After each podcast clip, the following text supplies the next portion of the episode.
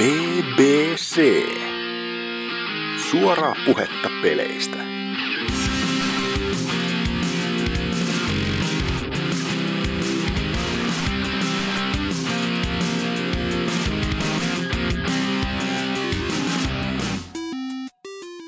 Voi helvetti. BBCn jakso numero 149. Tälleen ystävänpäivä edition ja täällä Forever Alone miehet, Vulpes Arctos. Moi! Ellipsis. Joo. Ja Tootsi. Ja isäntänä Norsu Kampa.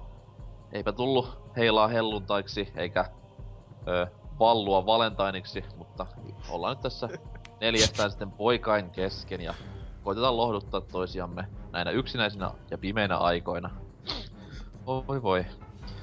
Ellipsis, mitä Turkuun? Onko Ruisokliput hommattu jo ja Ressu Redfordia kyllä femmattu? Juu, ei todellakaan, eihän siellä ei oo mitään tänä vuonna. Mastodonia... julkistuksia? Mastodonia sitä jotain Kaijakoota, ei kiitos. Toivottavasti yhteisduetolla. Eikö on siellä Samuli Edelman? Meikä tällaisia naapureita melkein. On siellä kuitenkin Halo Helsinki ja sit toi Eli Gouldingi. Yes. Eli Goulding oli viime vuonna Ilosarjassa tosi kiva, hyvä. Yes. Ja Halo Helsinki on aina ihan paras tietenkin. Totta kai. On totta kai, siis radiosta kun niitten biisejä ei koskaan kuule, niin se on tosiaan uutta. Ja se on harvinainen niitten tilaisuus aina. Tai underground-kamaa.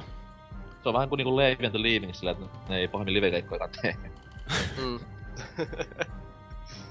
Mut mitä sitten niinku muuta tälle pelirintamalla ja muuten vaan elämässä? Pelirintamalla? No, niin. Mä ostin tässä edellispäivä... Nyt on juju. Edellispäivä osti viime vuoden parhaimman PlayStation 4 pelin, eli Drive Clubin. Koska Infamous oli huono. Se ei tarkoita sitä, että Drive Club olisi erittäin hyvä. Se on myös erittäin huono. Se näyttää tosi hyvältä. Se pyörii jotenkin hyvin. Hyvin vittu 30 FPS paska. No niin, sieltä tuli taas Virgin Res-kommentti. Joo, mut mä oon niin kovissa lääkityksissä, et 30 FPS on ihan jees. Sä niinku näet elämän 30 FPS, kun sä oot niinku sun aivot ei pyöritä sitä edes sen lujempaa. Joo, kolmiolääkkeet pistää pää ihan sekaisin. Kaikki näyttää Nintendo 64 peliltä, et semmoista suttusta kuutiografiikkaa kaikki. Sumua joka puolella. N64 sumua sille. Toimiko Drive Club sille nykyään niin hyvin kuin sen pitäis, vai onko vieläkin server error? No mä en oo päässyt pelaamaan vielä nettiin, mut kyllä ainakin leaderboardsit toimii. Siis et oo päässyt pelaamaan sen takia, koska äiti on puhelimessa toisessa huoneessa, vai onko se silleen? Joo, just sen takia. Tää oli niinku vain ysärijuttuja. Kyllä. Toi ajotuntuma on kyllä varsin mielenkiintoinen. Autot puskee ja hulluna, ne ei käänny mihinkään. Sit semmonen pikkunen paska on se, kun sä jarrutat kurviin ja vaihdat vaihteita alaspäin. Vaikka sä rämpytät sitä, et se pistäis pienemmällä, niin se vaihtaa silti kun Tootsi niitä vaihtei. Niinku 4, 3... Mä vaihan noin hittaita vaan autolla kuulee, että prätkällä menee nopeen. Niin. Oho. Ties mikä siihen auttaa? Se, että sä pelat sitä peliä niinku PS4 ohjaimella tai sitten rattiohjaimella, etkä sillä Mario Kartin Wii Wheelillä. Mikä? Mä pelaan Kinectil sitä. Myös se tekoäly on ihan älyttömän huono. Siis niin aggressiivista tekoälyä mä en oo sit huomannut niinku vähän aikaa. Onko se vieläkin sellainen, että se puskee niinku perseeseen koko ajan aina? No siis nää ajaa täysillä päin. No niin. Ja kuinka aja niinku vastaa sen horisontti. Se on ihan sama kuin kovaa sä ajat. Se takaa oleva tulee aina heittämään lohi. Niin se on jotenkin mielenkiintoista. Se olisi kivempaa, jos olisi sanottiin, että tekoäly trollaisi aina täysillä, jos se niinku semmoinen niinku kehittyvä tekoäly. Eiks Forzassa nyt luvattu olevan semmoinen? Siinä on nimenomaan trollaava tekoäly, kun se matkii pelaajien tyylejä. Siis mä en tiedä, se on halpaa huumoria ja toinen Mario Kart-referenssi tähän ellipsiseen Drive Cup-touhuun, mut siis silloin kun DS:lle tuli tämä oma Mario Kartinsa, ja siinä oli sitten sarjan ensimmäinen nettipeli, niin mä en siis... Voin sanoa, että olin lähellä kusta housuun aina, kun pelasin sitä verkossa ja joku niinku ajoi vastakkaista kaistaa vastaan. Se oli jollain... Siis, ei tiedä mikä siinä oli hauskaa, mutta se joka kerta niinku reväytti aivan täysin. Isä tulee, Joshin naama tulee, se näkyy kaukaa horisontissa ja ajaa sua. Oi niitä aikoja. Kyllä, nykyään se on vaan kilpailullinen monipeli ja hampaat irvessä. Mario Kart DS muuten oikeesti oli legitisti varmaan ensimmäinen konsolipeli, mitä pelasin netissä. Tai siis niinku... Ei PC-peli. Niinku. Mites Halo 2, etkö koskaan kokenut? Halo 3 oli eka Halo, mitä pelasin. Tai siis niinku minkä omistin, tarkoitan. Olin mä kakkosta pelannut kampanjaa. Voi vittu. Tootsi veti just kickflipin. Niin. Haudassaan. Mikäs sinä aloittaa sinne, se on paska gunplay vittu. Minkäs? Paska gunplay. Vittu Battle Rifle on randomi, siinä on random sprayta, vittu ei. Siinä pikkelissä on vittu random sprayta. Joo. Älä vetä noista, puhu vaan jotain, aletaan noitte olla. Sit mä oon pelannut jotain random Grid Autosportia ja CS-sää Tootsin kans. Mut mä oon myös sivistänyt itteeni, mä oon kattonut tässä näin lääkehuuruis Twin Peaks ekaa kertaa. Aha. Se kyllä sopii hyvin lääkehuuruihin, se on. Kyllä, se varsinkin toinen kausi on jotain varsin mielenkiintoista. Ootko päässyt loppuun jo? Kyllä, pääsin tossa. Mikä on kovin hahmo? Twin Peaksissa on se, että kaikilla on suosikki hahmo siinä, kun se on niin värikäs se hahmokaarti, niin mikä on äijän toi favoritti? Majuri on hieno mies. Okei. Okay. Ja pölkkynainen. Mielenkiintoista valintaa. No, hienoi. On siis. Bobby Briggs on ihan perseestä. Meitsillä on Hawk, se on kova äijä. Viisauksia tulee. Kyllä, ja on siis inkartainen jees. En nyt osaa tähän nimetä yhtään, niin paitsi Turok, se on kova inkkari. Mut joo, ensimmäinen kausi oli kyllä ihan selkeästi parempi. Oh shit. Ja näen painajaisia vieläkin Bobista. Vitu pelottava otus. Se on aika hassu, mitä se on niinku nykypäivänäkin niin pelottava touhu, vaikka nyt onkin parikymmentä vuotta ylikin mennyt tästä sarjan alusta, milloin se oli niinku pelottavimmillaan, koska eihän tommoista ollut koskaan telkkarissa nähty. Niin, vaikka sitä on kamalia juttuja nähnyt netissä ja telkkarissa sen jälkeenkin, niin kyllä Bob on semmonen, että säväyttää tänäkin päivänä. Oh, ne hiukset. Aivan niinku väärällä tavalla, et hyi helvetti. No se on kuollut säijä oikeesti niinku aina siihen tuuditautua. Onneksi. Ja siis kuoli AIDSiin nimenomaan. Ei oo mahdollista. Oikeen sille. Aivan fakta, älkääs noudata sitä. BBC, Suomen empaattisin podcast.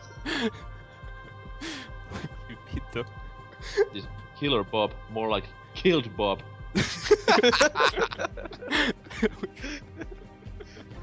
Pahoittelut omaisille. Mut siis, jatka toki. Mitäs muuta? Ei, tässä oikein mitään enempi pelannut. Alien Isolationi mä yritin, mut se on niin saatana pelottava peli. Se on sitä oikeeta sivistämistä. Ei pysty etenemään kun pelottaa. Ei, teet niinku mä, että pelasta päivällä friendien kanssa kämpillä ja radio täysillä vieressä. Se on ihan tosi hyvä. Joo, Europoppi soi taustalla. Kyllä, mulla on aina venka pois se sillä taustalla. Eilen tulee purisemaan. Joo. Okei, no, ei siinä muuta. Entä sitten tyhjien lupauksien ja vuosien tauon jälkeen Vulpes Arctos? Moi vaan. Mulla on pelaamiset jäänyt naurettavaan vähille viime aikoina. Ihan vaan. Onko se ollut kiire kantaa jotakin sohvia tai sellaista? On joo, siis joka päivä mä niinku autan kavereita muutossa, että sillähän mä en ikinä tänne Eikö sun kuitenkin opinnot vastaa tätä alaa, että haluat niinku logistiikka-alalle ja muuttoalalle, niin? Joo, niin luonnollisesti, että mä niinku löysin elämääni uuden suunnan ja tää olen nyt uusi minne. 8 vuoden koulut aivan hukkaan, niin nyt roudataan sohvia. Ois kyllä ihan parasta oikeesti, mieti jos sais joskus töitä, pikkasen ois kova sana. Mutta tämmöstä se on se meikä elämän suunnittelu. Mutta kuitenkin, niin, että on tossa joskus tammikuussa niin pelasin Assassin's Creed Unityyn, tykkäsin vähän enemmän kuin varmaan pitäis. Nyt siitä tuli se ilmanen lisäosa, se mikä, niinku anteeksi pyyntönyt, että sori, että meidän peli on vitun rikki ja huono, että saatte ilmaiseksi tämän jonkun DLC.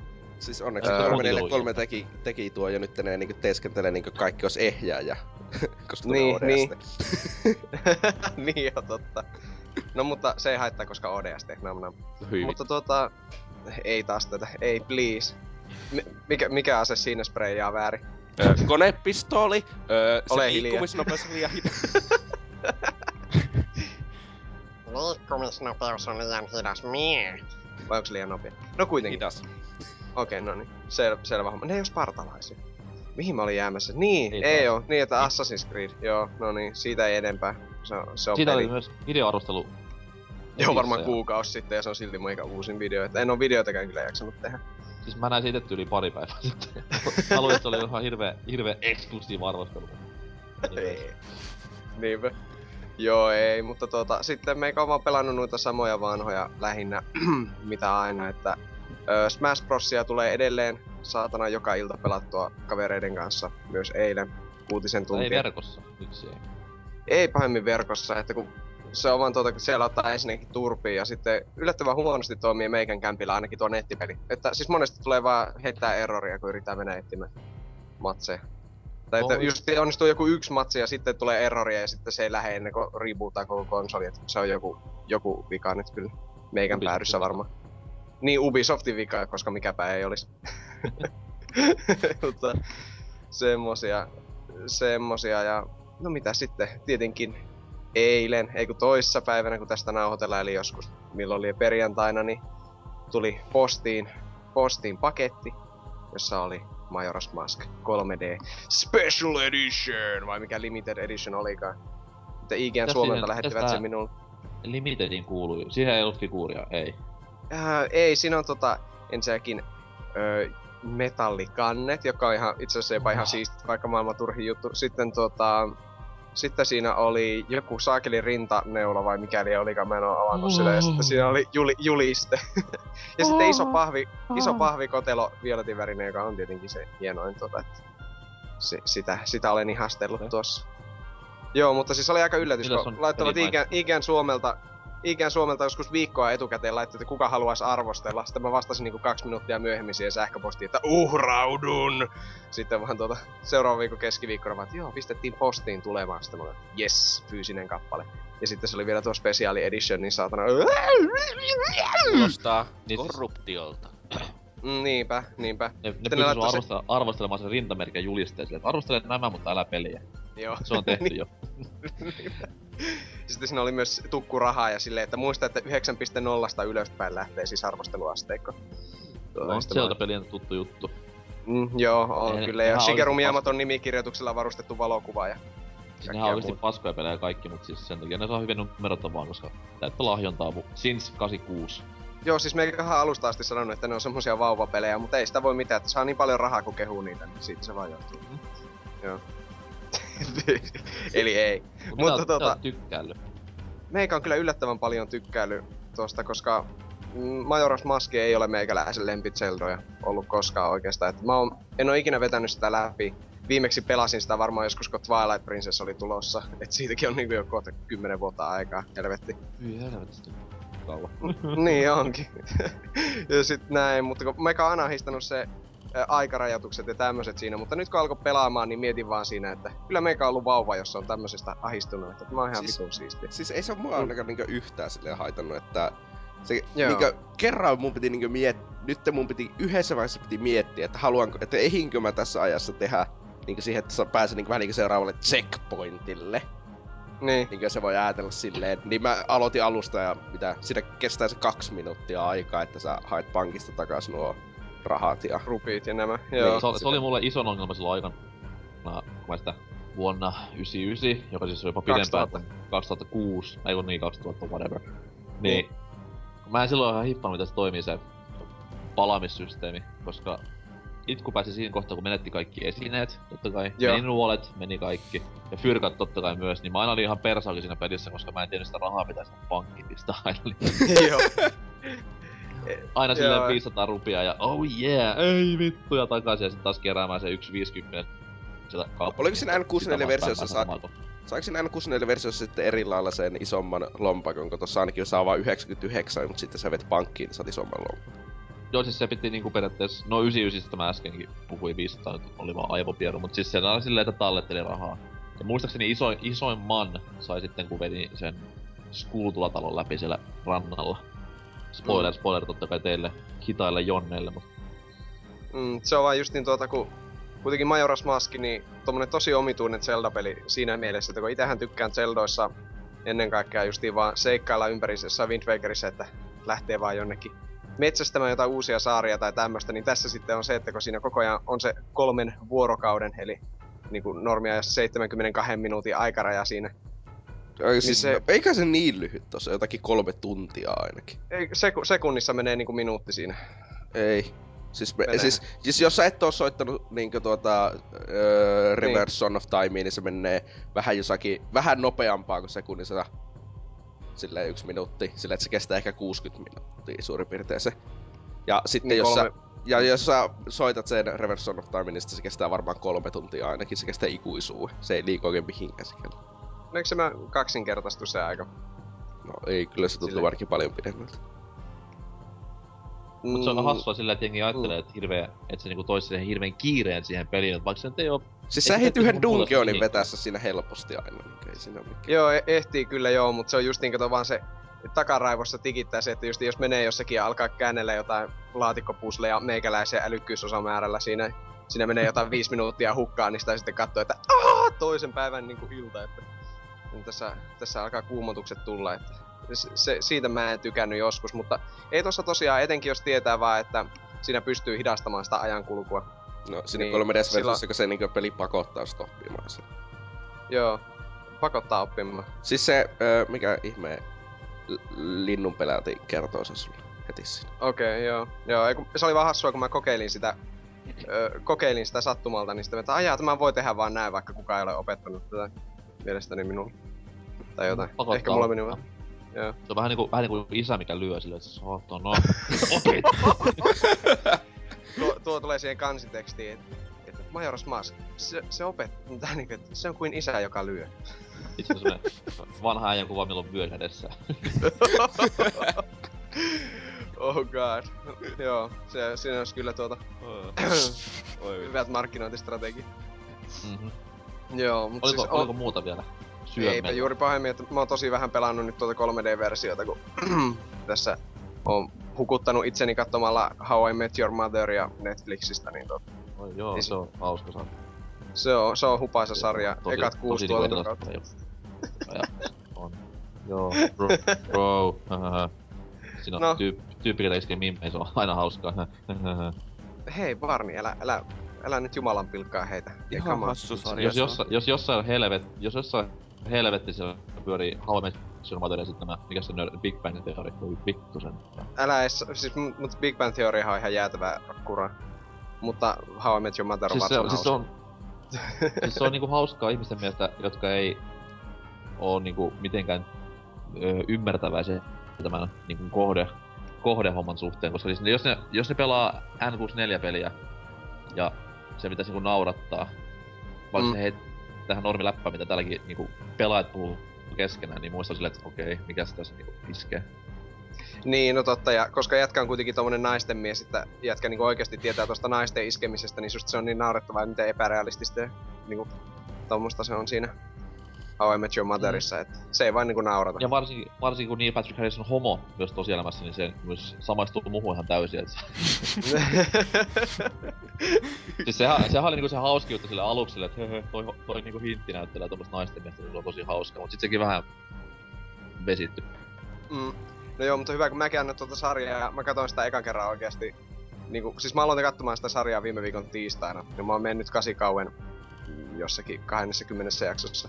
Niin se, vittu kun sitä kattoo noin nopealla tahilla, niin se on pelkkää niinku ristiin nussimista koko sarja vaan silleen, niin se alkaa oikeesti, puutua, kun niillä on jotain 30 tyttöystävät menossa kaikilla tai joku silleen, mut kohta se loppuu se sarja, niin sitten mä voin sanoa, että olen vähän katsonut.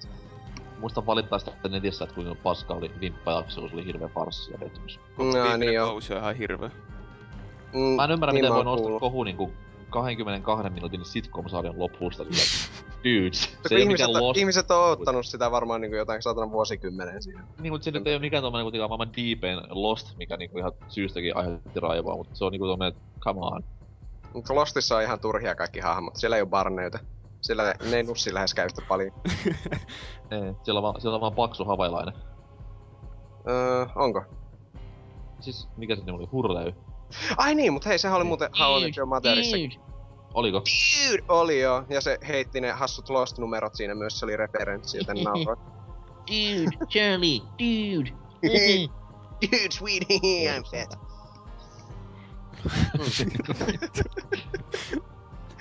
Siinä oli Lost tiivistettynä. Mutta pakasta puheella. Entä Tootsi? Mitä? Häh? Kerro kuulumiset lyhyesti ja ytimekkäästi ilman sanakaan mistään frameista tai pikselistä tai FPS:stä. No onnistuu, koska mä en itse asiassa niistä puhumista. No, mä pelasin okay. Metroid Primea lisää. Se... hyvä FPS siis. No ei. Korjaa FPA. No, siis se paranee se alun jälkeen aika... Joo, niin se tekee. Metroid Primein... No ihan alku on siisti, mutta sitten se vähän niinku on se... Muutama tunti menee silleen, että come on. Joo, silleen ensimmäiset 4 tuntia mä sanoisin, että on semmoista... ei oo ihmeellisen hauskaa sellaista. Niinkö vähän... Sitten kun saa kaikkia kivoja leluja, niinku double jumpia ja... Joo, double jumpi parantaa esimerkiksi kombattia ihan älyttömästi. Niinkö... Joo. Ja sitten ylipäänsä sinne vasta, kun alkaa tulee space piraatteja eikä mitään muurahaisia, niin se on paljon hauskempaa. Joo. Kyllä vaan. Ja sellaista, mutta siinä on vieläkin se, että mä en ihmeisesti jaksa pelata sitä silleen putkeen, eikä se silleen mitenkään niinkö, että no niin, nyt mä haluan pelata tätä paljon lisää. Se on silleen, että vois pelata Metroid Primea, mä pelaan 45 minuuttia sitten. No, tää oli tässä. Ja sitten mä etin tallennuspiste ja tallenna. Suurin piirtein silleen. Niinkö... Ei jaksa ihmeellisesti innostaa. Kyllä mä tuun pelaan sen läpi, mutta nyt mulla on parempaa pelattavaa just tällä hetkellä. Ja no, siinä on se... Mut se on hyvin... Mitä? Kuka sanoo? Siis se on hyvin päällikkö, et sulla on kuitenkin vasta eka Metroid Prime menossa ja sit siinä on niinku 2 vielä luvassa, mitkä niinku on erittäin laadukkaita myös. No, ei toinen. En oo aloittamassa ainakaan. Kakkosen niin, voi ihan hyvillä mieliskin. Mä kuulin, että kakkonen on vaikea, siis joten mun pitäis tykätä siitä. Kakkonen on vaikea ja sen vuoksi hyvä. Siis mun pitäis tykätä siitä, koska se on vaikea. Mä en on... Toki Metroid Prime 1 mä en niinku ikinä ota damakea enää, että kun se on niin naurettava helppo peli. Joo. Ne on ihan älyttömän helppoja. Ja sitten myös se Metroid Primesta, että sinne se tunnelma alkaa olemaan... Niinkö koko ajan paranee se peli edetessä tähän saakka, niinkö että... Oikein. Hienot musaat ja on joo, siinä on semmonen yksinäisyyden tunnelma tulee, kun menee siellä jossain lumisilla ja, mutta se on myös se, että se yksinäisyyden tunnelma takia se on myös tosi, mä sanoisin, että raskas peli pelata silleen niinkö, että koko ajan se kuumotukset, ei vittu, vaikka se ei oo niinkö mikään kauhupeli tai silleen niinkö, mutta silleen, ja sitten sä koko ajan mietit niinkö, että okei, missä on seuraava savepiste ja että pitää varoa, ettei tee mitään typerää ja sen takia menetä paljon niinkö että ei joudu edelliselle tallennuspisteelle kaikkea sellaista. Joo, kyllä siinä on vähän semmonen, että siinä ei ole ihan niinku semmosella comfort zoneillaan, kun siinä on niin semmonen jotenkin eristäytynyt fiilis vaikka just, et se on. Silleen niinku vaikka sitä yötkin helaat, niin sitä ajattelee silleen, ei mun pitäis tonne päässä, mutta tuossa maassa on jotakin outoa ainetta tai ei vois kannata. Uskallankohan mä hypätä tuohon? Niinkö silleen aina. Se on se, mitä se peli tekee tosi hyvin, mutta... Sitä Metroid Prime 2:sta vaan sen verta justiin, että se ongelma ei ole se, että se on vaikea, mutta siinä on tosi tylsät ympäristöt ja kauheana backtrackkäämistä. Siis niinku tietenkin Metroidin kuuluu se backtrackkääminen myös, mutta se on jotenkin, se on niin raskas pelata, että huhhuh, että kunniaa jos sen jaksaa pelata läpi. Plus että jos pääsee, mähän jään siihen jonkin bossiin aina jummin. No. Mutta ykkönen, pelaahan läpi, tykkeet. No, ei se kamala ole. No, sitten mä myös pelasin Battlefield Hardline B. soittaa ja... Juh. Siis demoa. No niin, demoa. Aloitetaan vaikka sillä, että aseiden, ne täysin raiskas aseiden rekyyliin Battlefield 4. Se on ihan täysin vammainen tällä. Siis Battlefield 4 ei oo ihan älyttömän paljon rekyyliä, sitä on tosi helppo hallita. Ja luodit ei ole millin tarkkoja, ne ei mene aina täsmälleen siihen mihin sä tähtäät, siinä on pientä sitä hajontaa. Mutta sä pystyt kuitenkin niinku pitämään sitä silleen, että jos sä pietät sitä keskellä vastustajan kehoa, niin se osuu siihen vastustajan. Hardlinessa niin se visual recoil on paljon isompi silleen, että on paljon vaikeampi pitää sitä ylimäänsä tähtäintä vastustajassa. Ja sitten lisäksi aseet on paljon epätarkempia, joka johtaa siihen, että sarjan ampuminen on täysin turhaa, koska sä et osu mihinkään kuitenkaan edes johonkin 20 metriin. Tää selittyy kaanonilla, koska ne ei oo niinku ammattisoita, ne on poliisei, ja sit on pankkiryöstä, ja ne ei oo ammattisoita. Onko tää niinku tää ODR-selitykset? Niiden aseiden piiput on vinoja. Niin. No siis ne on kato köyhiä pankkiryöstäjiä, niin you know, tää on kaanon juttu. Ketossa ite takollinen asia. Se on vaan ihan pas. Siis varsinkin kun ottaa huomioon, että Battlefield 4 ja 3, Battlefield 3 on sama ongelma, paitsi siinä sentään on helppo piettää sitä tähtäintä vastustajan naaman kohdalla. Silleen, mutta luodit ei kuitenkaan se tilanteelta osu. Mut siinä on se, että ne on myös, ei oo pelkästään niinkö infantry combattia. Silleen, että niissä on, sitä ajoneuvot on isommassa asemassa kuin Hardlinessa. Hardline painottuu siihen gunfighteihin. Ja silloin, jos niin sitten rikot täysin se rekyylijärjestelmä, niin en mä ymmärrä miksi ne sellaista teki. Mä veikkaan, että Visarilla on vaan täysin paska studio, ei tiedä yhtään mitä tehdä ensimmäisen persoonan räiskintäpelejä, mutta... No asiat, mitä jäi justiin tuossa, on erittäin seikkaperäiset analyysit tästä ohjausjärjestelmästä, niin toi on semmoista, että mä olisin voinut pelata kumpaakin peliä 200 tuntia, ja mä en ois huomannut tommosta. No. Niin no, varmaan oli sit. No joo, mutta tää taas selittää sen, että miten hyvin mä menestyn aina räiskintäpeleissä, että ja sitten se lisätään siihen uuteen asiaan niinku hyviä asioita. Siinä on ensinnäkin molotovit. Ja tällä kertaa molotovit tekee jotakin. Siis Battlefield 4 oli niinku liekkigranaatit, mutta ne oli käytännössä vaan... Ne peitti näkyvyyttä tosi paljon, mutta ei tehnyt oikeastaan mitään damagea, eikä niihin voinut kuolla. Mä kuolin jotakin 2 kertaa jossakin 250 tunnissa. Ja, mutta molotovit on taas sellaisia, että jos ne heittää, ja jos sä oot siinä huoneessa, mihin se lensi, niin sä kuolet jossakin muutamassa sekunnissa, jos sä et juokse saman tien sieltä ulos. Ne on loistavia. Ne on ihan mahtavia silleen, ja tai sitten silleen, että no niin, viholliset jahtaa meitä jossakin hoissa käytävässä, heitä molotovin taakse, ei ne sitä juokse yli. Ja jos juoksee, niillä on niin vähän helaa, että ne vaan kuolee sitten saman tien, kun puhallat niiden suuntaan. Se on erittäin hyvä muutos silleen, tai niinkö, erittäin hyvä lisäys siihen, niinkö, tappeluun ja sellaista. Ja sitten uusista pelimuodosta, niin se heist, se ihme, että varastaa rahaa ja vie se helikoptereihin peliin, mutta se on ihan kiva, mikäs siinä. Nopea tempoinen, ei mikään ihmeellinen tai ei mitenkään tajunnan räjäyttävä tai sellaista, että... mikäs siinä? Mut sitten se on Hotwire, ja se jos ajetana. Ja se autot on niinku valtauspisteitä, ajellaan ympäri se. Se on ihan parhausta, siis ajat jossakin poliisiautossa, siis 3 jätkää AK kädessä ikkunasta ulos, että se olisi sellainen paskaräppi. Ja... Drive by, bitch. Niin. Ja sitten vaan ajelette ympärissä ja keräätte pisteitä, ja sitten kun toiset autot tulee rinnalle, kaikki vaan ampuu toisia autoista. Se on ihan mahtavaa. Niin se on se, mitä se peli tekee parhaiten. Oikein mukavaa ottaa huomioon, että luodit tekee niinkö vahinkoa noihin ajoneuvoihin, mitä se ei Battlefield 4:ssa teettää. Se on silleen... Tämmönen tärkeä kysymys, niin mitä siinä noin, jos sä pelaat niinku näitten rosmojen puolella, niin millä lailla niinku nämä rosvot kuvaillaan, että onko ne kaikki mustia, vai onko niillä joku venäläisaksentti tai meksikolais-aksentti? Ne on kaikki amerikkalaisia ja silleen niinkö valkoisia. Valkoisia. Joo, siis epärealistista. Koska siis mieti, eihän nyt kukaan poliisi ampuisi valkoista amerikkalaista. Mä olen just tehtävä, mutta sehän on kuitenkin niinku ruotsalaisten tekemä peli, niin kyllä se ymmärtää. Ei oo ruotsalainen, Viserallo, eikö Viserallo ole jenkkifirma? Eiku vittu niin, se on Viserallin täysin, eikä Dicella vaan tekniikka. Ai niin joo. Whoopsie daisy. Niin. No kai siellä on jenkit ottanut opiksen tästä vaan fiksuja pelintekijöitä. Niin. Ja sitten myös se, että siinä ei oo sitä tuhoutumista oikein yhtään. Niinkö silleen... Paskaa. Niin.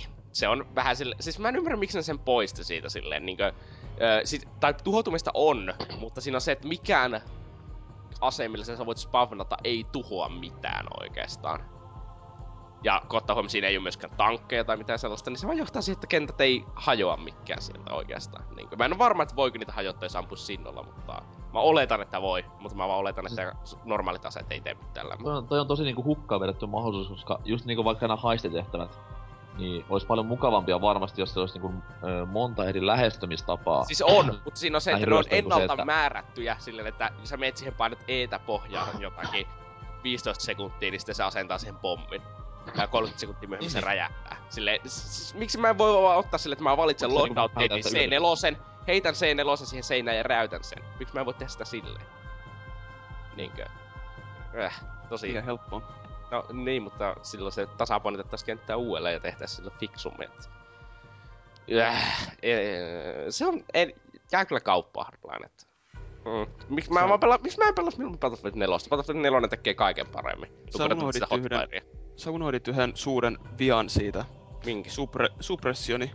Ai niin joo, vittu suppressioni. Suppression oli Battlefield 3:ssa ihan kun perseestä. Silleen niinkö, se oli hyvä idea, mutta se toteutus oli ihan perseestä. Se teki vaan sitä, että mikään ase ei osunut mihinkään ja gunfightista tuli liian randomia ja silleen, se ei ollut yhtään kivaa. Silleen kyllä sitä nyt pelasi, koska parempaa vaihtoehtoja ei ollut, mutta Battlefield 4 sitä parannettiin ihan älyttömästi suppressionia. Hardlineissa se suppression on vähän niinku Battlefield 4 se suppression, että se ei oikeesti vaikuta ihmeellisesti mihinkään niinku silleen oikeasti. Sillä aseet on yhtä tarkkoja, mutta se on vähän heiluu tähtäin enemmän ja sellaista.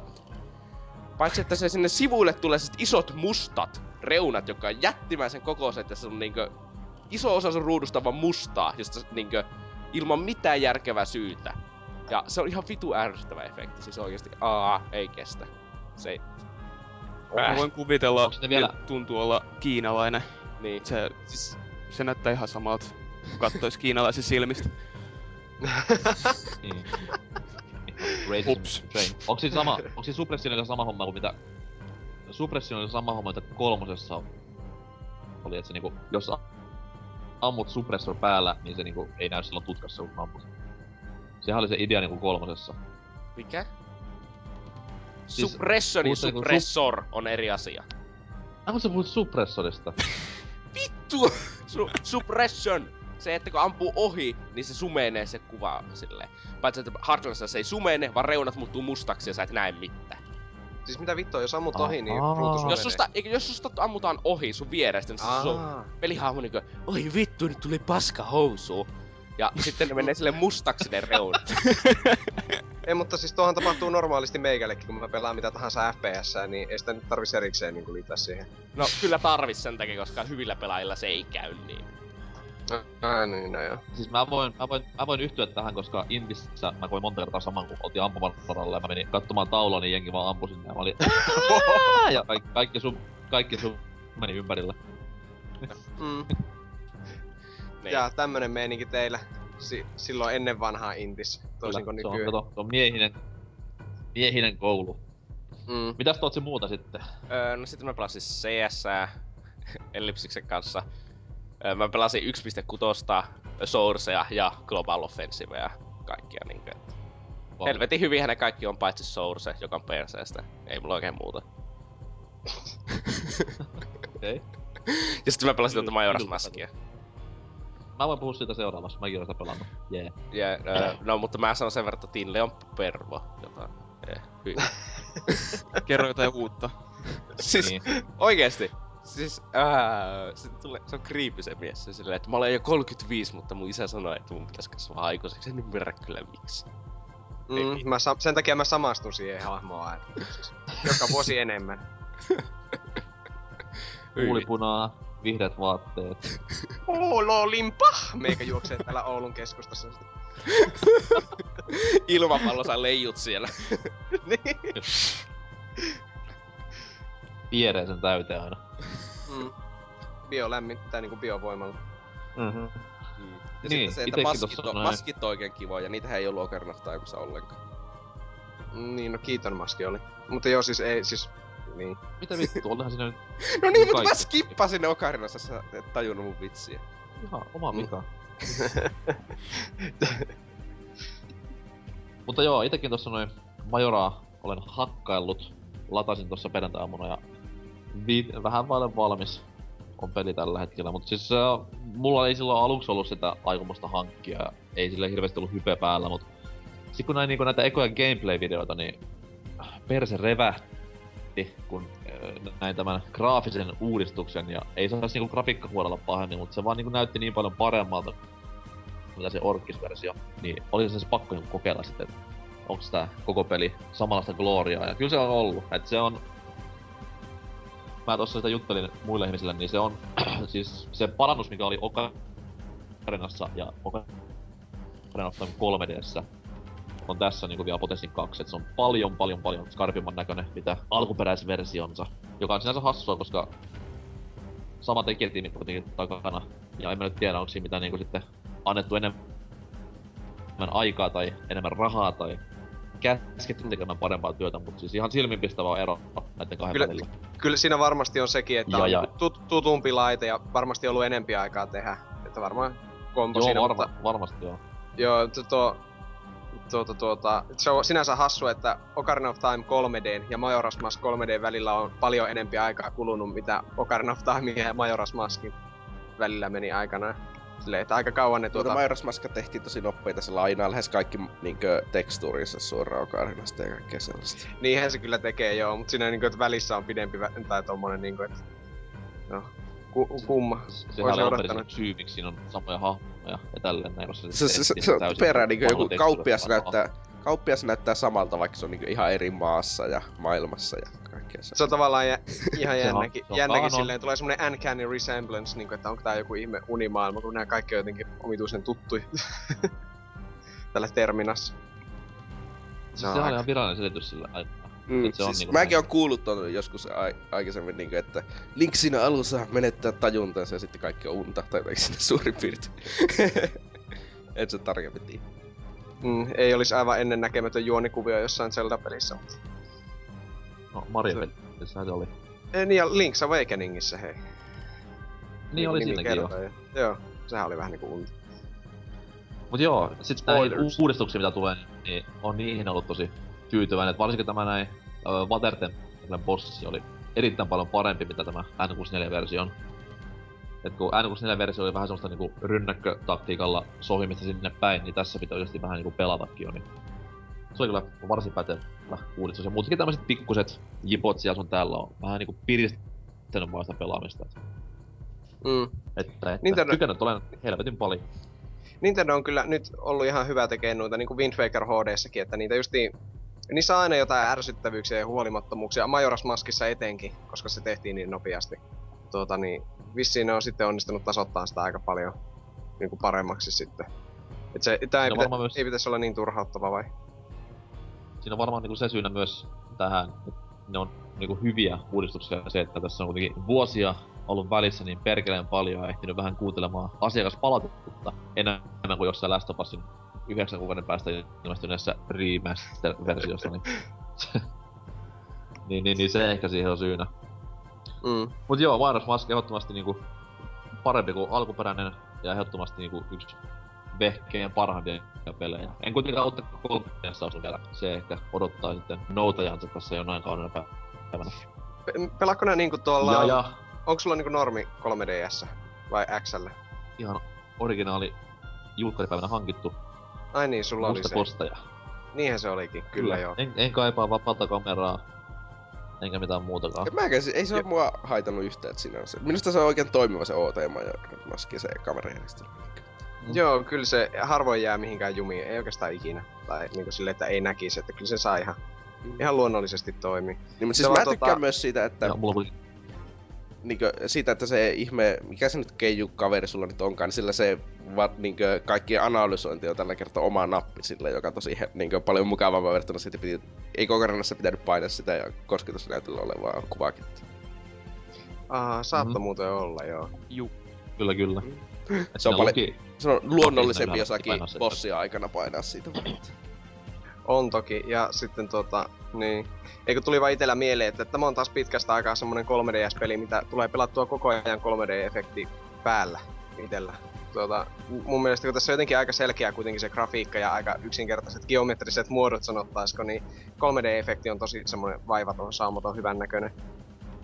tykkään pitää tässä sitä itse päällä, vaikka nykyään tulee harvemmin, että jotain Smash Brosia kun pelas 3DS:llä, niin eipä siinä oikeastaan ollut ikinä 3D päällä. Ainakaan itellä. Mutta eipä siinä muuta. Kyllä kyllä, ja niinku tosta kamerasta pääsin puhumaan, niin mulla on kuitenkin CirclePad Pro, minkä voi sitten tarvittaessa laittaa kiinni, ja sitä on tullut käytettyä tossa noin, sain Capcomilta Monster Hunter 4. Varmittavasti kuitenkin vasta päiväinen julkaisupäivää, mikä oli vähän pettymys, koska olisin ollut hypetellä sitä jo vuosia ja viikkoja ennen, mutta parempi näinkin, ei siinä mitään. Ja siis se on, parantaa jälleen kerran hyvin paljon tästä 3, että se uudistaa itseään tosi hyvin ja on nykyään jopa aloittelija ja ystävällisen. Et se ei oo semmoista vaan, että joo, oot pelannut 2 aikaisempaa, tässä on peli, heippa. Vaan ihan kunnon tutorialia löytyy ja helpotusta ja tämmöten näin, niin innolla odotan, miten iso yleisö ottaa tämän käyttöön. Niinpä. Tuo 3 demo oli kyllä aikanaan ihan järkytys, kun en ollut pelannut mitään. Ei sitä tajunnut mitään. Siis se oli ihan vaan niinku, että pistäisi jonkun 4-vuotiaan nyrkkeilyrinkin ja silleen, että lähde metsästään hirviöitä. En tykännyt silloin ollenkaan. Tää on taas niinku paljon parempia. Niinku tekee muutenkin hyviä juttuja, että se liikkuminen on paljon sulavampaa nykyään ja vesitaistelut on poissa ja tolleen, niin kyllä se... Mä veikkaan, että tästä tulee niinku semmonen isompi vielä tommonen hitti, varmasti niinku myös Euroopassa, mitä tää 3 oli, että jenkit ja japsithan on ihan myytyjä, Monster Hunterin joo, mutta Eurooppa on vähän semmonen välimaastona sille sarjalle, mutta mä veikkaan, että tää on nyt se seuraava iso askel ja sit onkin niinku maailma valtettu. Saattaa olla. Toisaalta uskaltaako tyypit hypätä tommosen, jos se on niinku 4. saatana Monster Hunteri silleen, no ehkäpä sitten. Mä en kyllä usko, että mä tulisin ikinä pelaamaan Monster Hunteria. Jäi niin huono maku 3. Se on vähän semmonen, että se niinku... Niin, et se on, jos se niinku... Säkin kerroit sillä, että sä odotit paljon erilaista peliä ja mitä se oli loppupeleissä. Niin. Siitä tarvisi oikeastaan vain joku mentori, joka opettaisi vähän pelaamaan sitä, niin mä luulen, että siitä saattais tykätä, että onhan se semmoista niin, tekemisen meininkiä. Siellä on nykyään kaikki nämä... Nykyään on kaikki nämä internetin pelaajapersonat, et just kaikki, mitä sä näet, no Pro Jared on niinku ehkä se isoin koko homman, ja sitten nämä Game Grumpsit, mitkä hypettelee ihan täyseltä tänään. Totta kai rahoilla, mutta anyways. niin, sieltä niinku saa ihan hyvää tämmöstä kickstartia näihin hommiin ja... Niin, se on silleen, että se on nykyään kun on nämä Dark Souls ja Souls-pelit niinku niin muotia. Ja tässä on kuitenkin pelattavuus niin samanlaista kuin niissä on, niin uskon, että nämä vähän niinku ruokkii toisiaan. Joo, ihan mahdollista kyllä. Pitää siihen vähän syventyä tarkemmin, en oo todellakaan ehtinyt vielä kummemmin aloittelemaan noita, mutta noin. Mä en sitä niinku niin tiiviisti ikinä pelaa, mitä niinku nää innokkaimmat fanit netissä vetelee foorumille 60 viestiä päivässä. Siitä millaisen lihakimpaleen antoi pelaajalle syötäväksi. Se on vähän liian diippiä mulle, et se on mulle vaan semmonen niinku, no, verkossa äkkiä jotain kivaa porukalla ja that's it. Niinpä joo, mut se on kyllä, siinä on kyllä, jos mikromanageroinnista tykkää, niin unelmapeli varmasti, et saa mennä terottelemaan sitä siis... kesken taistelun jotain saatanan tikareita ja... Se on kyllä, se on hyvin laajaa tutkittavaa täynnä koko peli, hyvinkin pitkäikäinen teos, että 3:stahan pelaa jengi vieläkin löytää sitä uusia juttuja päivittäin, et se on... Joo, pitkäikäisyys on yksi juttu, mutta kun se on just semmonen, että siinä se vaan haaskaa niin vitusti aikaa, kun siinä kestää 40 minuuttia hakata joku pupu hengiltä. Ja terotat 3 kertaa miakasi välissä. Niinpä. Niin siis se ei kunnioita pelaajan aikaa. Ei. Mutta onneksi tämä... Se on se juttu kyllä, että se on justi... Että jos tulisi joku, jos mä saisin päättää, niin Monster Hunterissa niin sinne vaan mentäis mä ensikin jollain Dynasty Warriors-tyylillä ja kaikki viholliset kuolis jossain 20 sekunnissa, niin sit se ei enää olis se juttu. Et kai se on se idea, että se on semmoista saatanan työmaa aina se, että kun yrittää saada hengiltä jonkun. Sitä varten on Dark Souls. Oha. Niin no joo.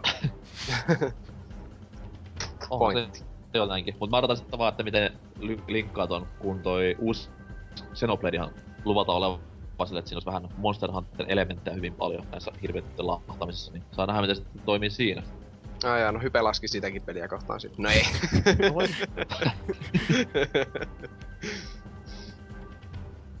Kyllä, mut ei siinä sen kummempia, että ensi viikolla vihdoinkin Order 1886, sitä kohtaa hype. Ja toivottavasti sitä pääsen pelaamaan mahdollisimman pian ja fiilistelemään sitä sitten. Pleikari 4 seuraava niinku... Siis Infamosin lisäksi ainoa exu, mitä on odottanut ihan niinku NS munakovana. Joo, kyllähän se voi olla ihan hyvä, mutta kunhan tuon jälkeen palaavat taas oikeiden pelien äärelle ja tekevät sen Daxter 2, niin eikö näin? Chains of Olympus 2 kanssa. Joo, totta kai. Vielä lisää 1.5 osia, kiitos. Tekee tosi hyvää. Okamin, mikä viikäännöksenhän ne teki kans joskus, että se jos sen saisivat Pleikka 4:lle, niin siinä olisi Pleikka 4:n paras peli. No, en voi valittaa sillä. Okami on, mitä on. Ihana peli ja kaikin puolin. Paras Zelda-peli, mitä on tehty. Niin, paras 3D-Zelda. Oh god. Kyllä vaan, mutta jos ei kellään mitään muuta fiksua, niin pikku breikki tähän ja musiikin kautta uutisia lukemaan. Näemme pian.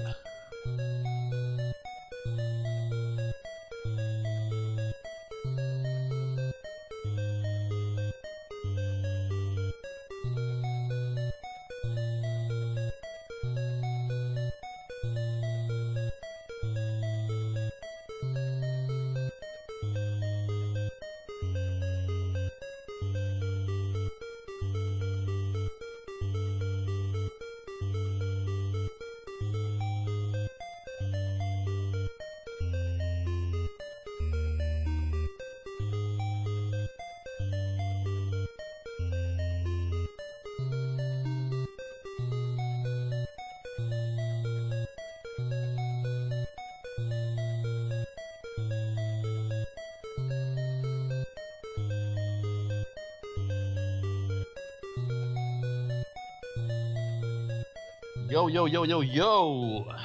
Ja on aika jälleen uutisten. Viime viikolla tapahtui vaikka mitä jännää. Ja me ei todellakaan käydä niitä jännimpiä läpi, vaan niitä tylsimpiä nimenomaan. Jos vaikka Vulpes Arctos aloittaa omalla uutisellaan. Ukrainan kriisi... No ei. Joo, ei vaan. Eräänä päivänä oli selaamassa pelaajalehti.comia, kun silmini osui seuraavanlainen otsikko. Nintendo 64 tasoloikka klassikko saa vihdoin jatkoa. Ja sitten siinä oli kuva Banjo-Kazooista, jolloin sydämeni jätti lyönnin väliin, avasin uutisen. Ja sitten täällä sanotaan, että tasoloikka klassikko Banjo-Kazooin kehittäneen Raren veteraaneista koostuva Playtonic Games puuhaa jatkoa pelisarjalle. Ketä siellä on niinkö Raren veteraanista? Onko siellä niinkö siis koodari numero 42? Joo. Konseptitaiteilija 7? Ja, joo siis...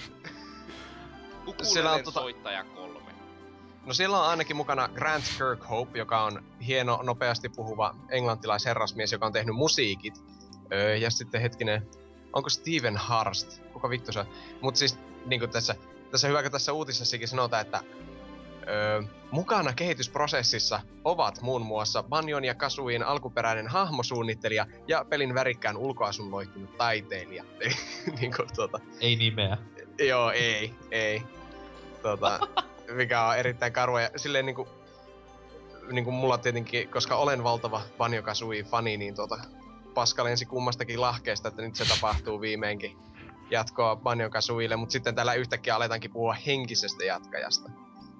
Se ei ole ihan 100% varmaa. Ennen kautta 10 otsikko, arvostan. Kyllä joo. Ja ensimmäinen lause on että nyt puuhaa jatkoa pelisarjalle, sitten yhtäkkiä henkistä jatkoa pelisarjalle. No. Mut nykyään henkinen jatkoosa on jopa jossain tapauksessa parempi kuin oikea jatkoosa. On joo, siinä ei ole ainakaan sitä brändin taakkaa silleen, että voi vähän uudistaakin sitten silleen ja kuitenkin... Kikkailla. Ja henkinen jatkaja nimenomaan on tärkeämpi kuin että on semmonen Banjo-Kazooie Nuts and Bolts, että se oli sama brändi, mutta täysin erilainen peli. Mä oon pidemmän aikaa jo ite märehtinyt sitä, että hittoko nykyaikana ei oikein tule tommosia vanhaa kunnon 3D-tasohyppelyitä, semmosia samanlaisia. Justi mä ite tykkäsin tietenkin, kun penskana pelasin justiin kaikkia näitä tämän tyyppisiä, niin että miksei enää tule semmosia Super Mario 64 ja Banjo-Kazooita ja Jack and Daxter 1. Eikö vähän niinku toi Donkey Kong 64 ollut vähän henkinen jatko-osa Banjo-Kazooille? Toki kun Banjo Toie tuli sen jälkeen. Ai niin, tulikin joo, mutta niin, no, mä en oo pelannut Donkey Kong 64 ihan kauhean paljon, mutta sehän on vissiin aika semmonen... Pelimekaniikaltaan ja grafiikkamoottoriltaan identtinen Banjon kanssa, että...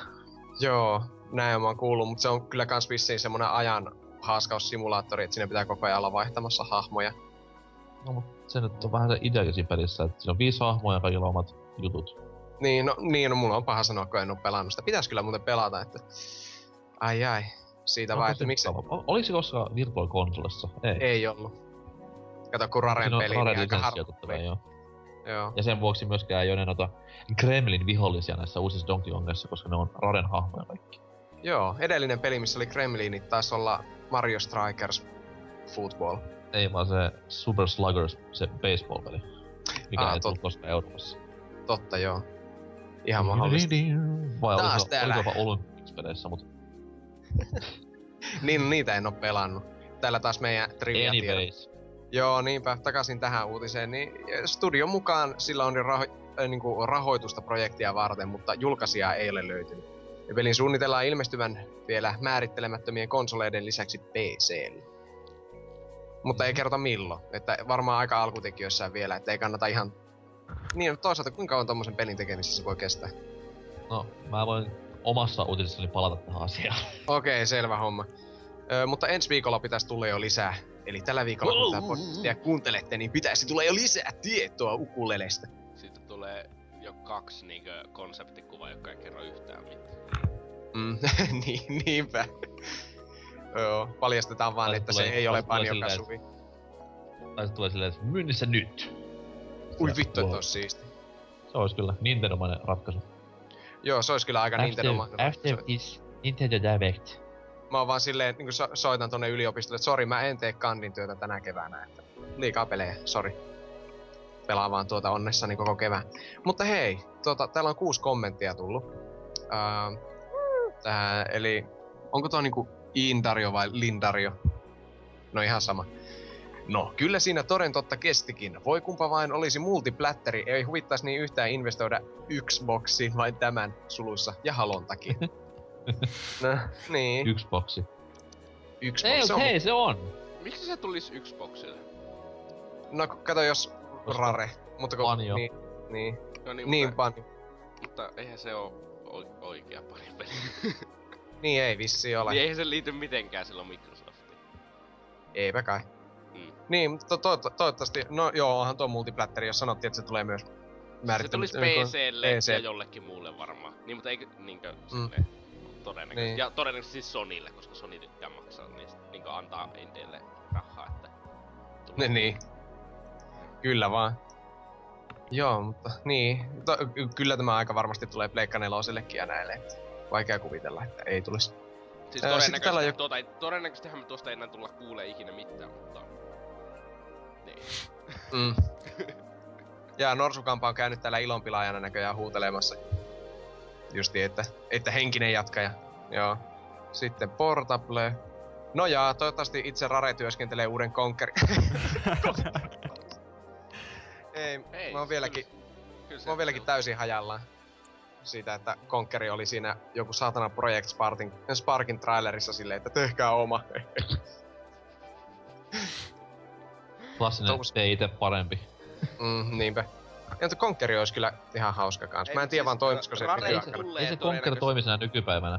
Siis Rarelta on tulossa jokin, niinkö Phil Spencer sanoi mukaan, perinteinen Rare-peli, eli siis Kinect-peli, mut siis...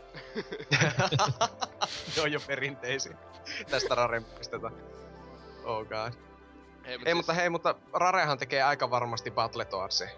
No, koska... ei ihan varmana Rare tee Battletoadsin, mietin nyt. No, joku tekee Battletoad. Niin, joku tekee Rarella on jotakin 80 työntekijää, ei se tee Battletoadsia. Niin, no voi olla.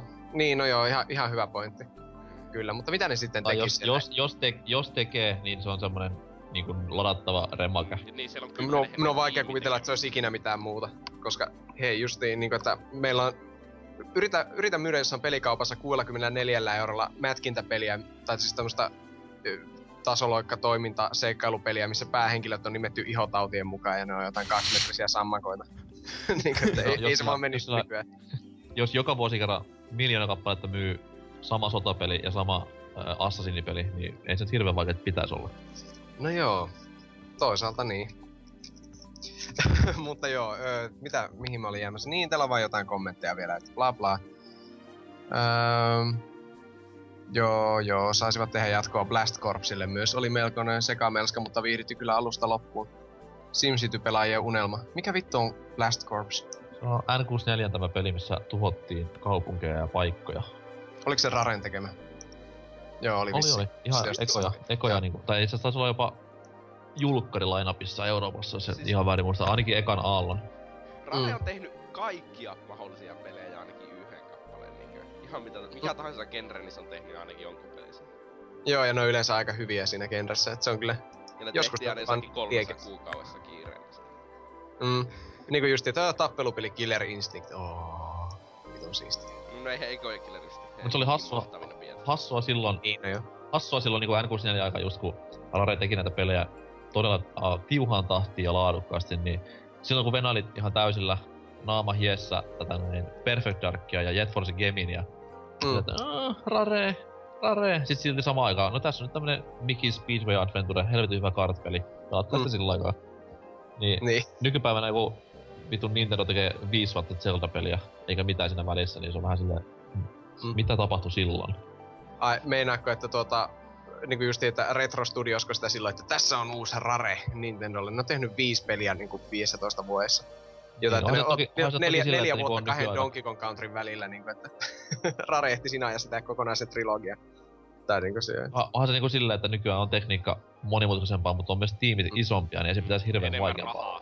Enemmän rahaa mukana siinä, että mitäpä minä näistä tietäisin? Niin, helppo sen täällä sanoa, että tehkää vaan Skyrim, mutta Zeldana. Vittu, ei siinä voi kauan kestä. Niin, Open World ja tuhoutuvat ympäristöt, nää on helppo tehdä. Niin. Niin, no joo, totta.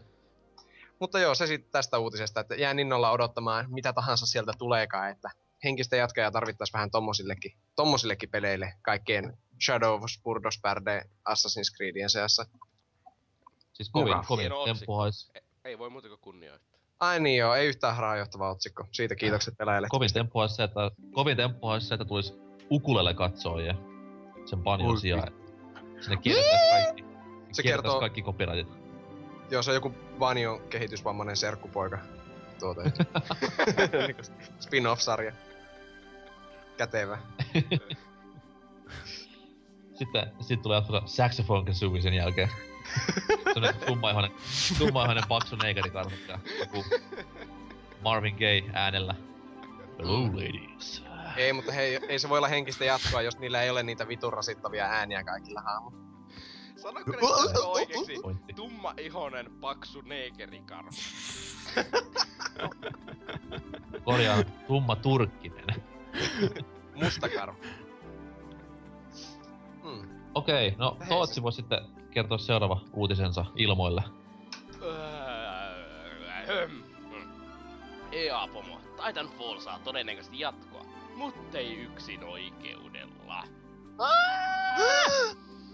Wow! Viime vuonna ilmestynyt kiitetty räiskintäpeli Titanfall saa todennäköisesti jatkoa EA:n talousjohtaja Blake Jorgensen arvioi. Ja Jorgensen kertoi pitämänsä uutta Titanfall-peliä todennäköisenä, vaikka jatkossa ei toistaiseksi ole virallisesti julkistettukaan.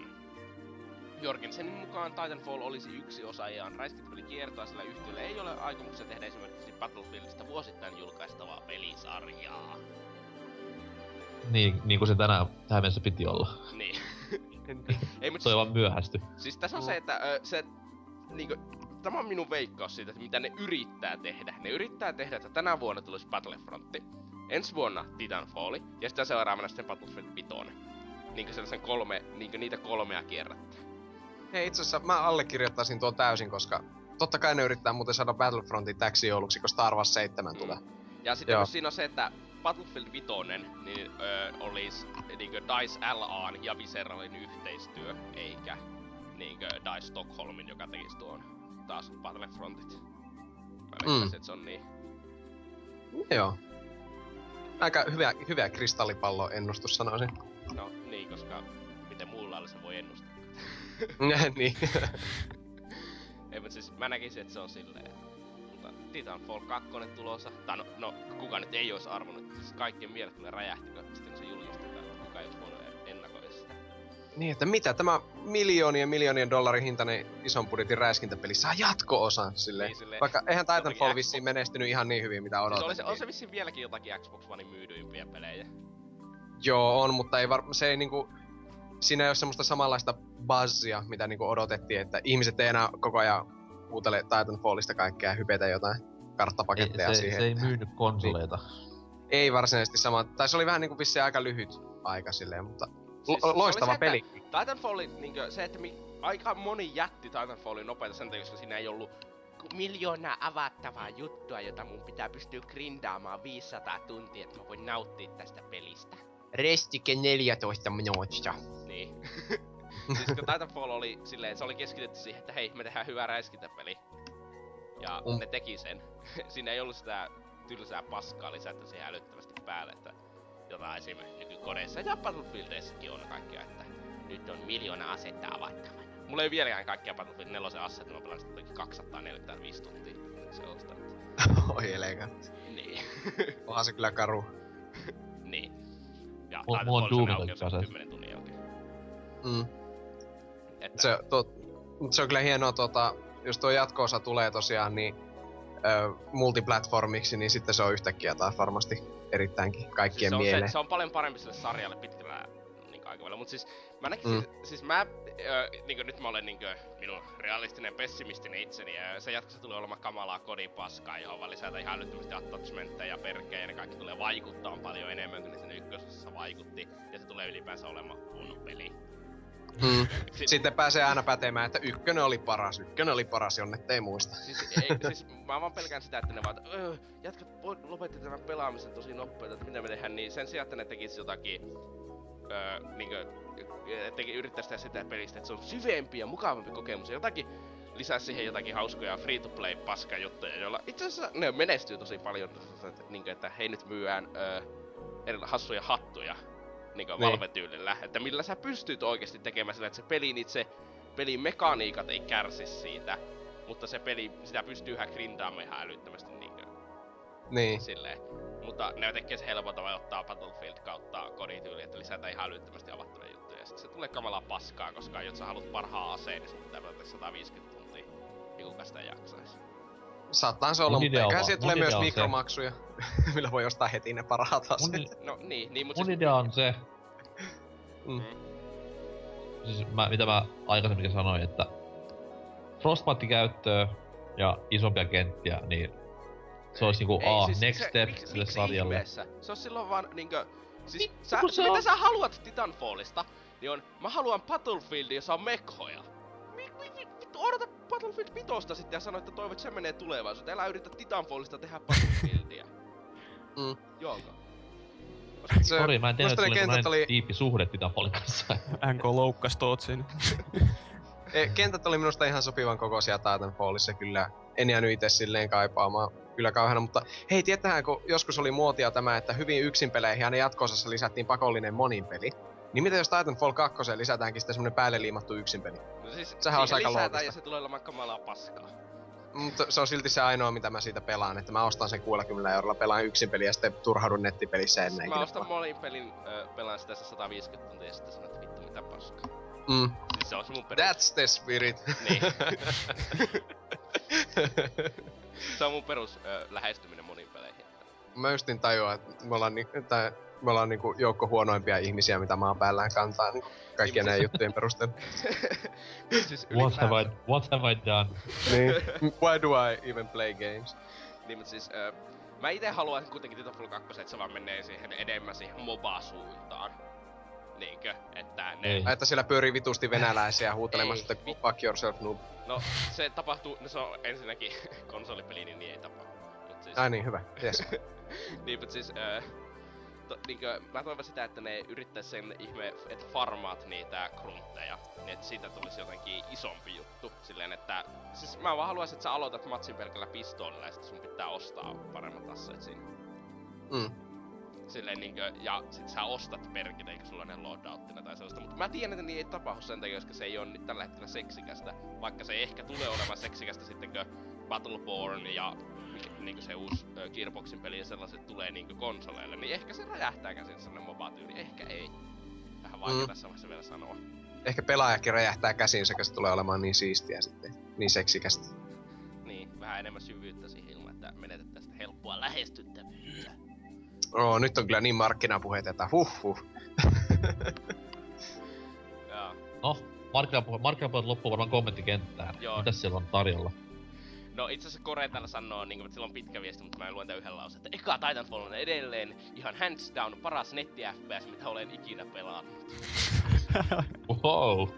Wow, siis Titanfall on hyvä, mutta tässä on niinkö, että onko se sun ainoa netti-FPS? Niin siis ei se nyt mikään Metroid Prime Hunters ole, että... Siis Battlefield 4 on parempi oikeesti peli kuin Titanfall. Kaikki halot lukunottamatta nelosta on parempi kuin Titanfall. Mm. Aloitetaanpa vaikka siitä. Se täällä zappahi, että julkaisustrategia kuulostaa hyvältä. Ja kyllä muutenkin ei ole tullut ostettua Titanfallia X360 ja One Ain luultavasti ihan heti hommaa, joten jatkosan hankkiminen tulevalle PS4 on hyvin todennäköistä. Mm. Wow. Siinä tietenkin unohtaa sen, että PClle, mutta mä haluan muuten tietää, onko... Jos Titanfall 2 on vieläkin Source 1, niin en mä tiedä, mä syön hiiren. Mm, en tiiä. Ei se tuli, siis itse asiassa mä en edes usko, että se tulee olemaan Source 2:lla, vaan se varmaan vedetään Frostbitella. Niinkö ihan sieltä, koska se on se EA:n moottori. Siis oliko Titanfall 1 Source? Joo, se on Source. Oho, ei kyllä uskois, koska niin, mehän joskus kinasteltiinkin tästä. Minun mielestä se on tosi hyvän näköinen peli, ja sinun mielestä vissiin ei. Ei se oo. On se PC:llä. Ei se oo hyvän näköinen PC-läkkää oikeesti. Siis se on pyörii ihanasti. Se näyttää sellaiselta... niinkö... Se on selvän näköinen silleen, mutta ei se mitenkään... Vähän niinku minä, vaikka onkin ihan vitun päässä, niin jatka. Siis ei se oo mitenkään silleen oikeesti nätti peli PC-lläkään. Että... Se artstyle tekee paljon, että siinä jää vaan joskus ihastelemaan niitä kaikkien maailman mekkoja. Saattaa muuten olla, kun se oli eka peli, mitä mä tyyliin Xbox Oneilla pelasin joskus viime kesänä. No niin. Nyt silleen vuoden päästä menee sinne, no tähän näyttää ihan peruspeliltä. Mut silloin oli vaan, että miten televisioruudulta niin voi näkyä näin hyvää grafiikkaa. Xbox One-versio, sitten tietenkin mä PC-pelaan, ei se tietenkään vakuuta, onko se pyörii 768p ja 45 fps, niin ei tietenkään vakuuta, mutta... Go fuck yourself.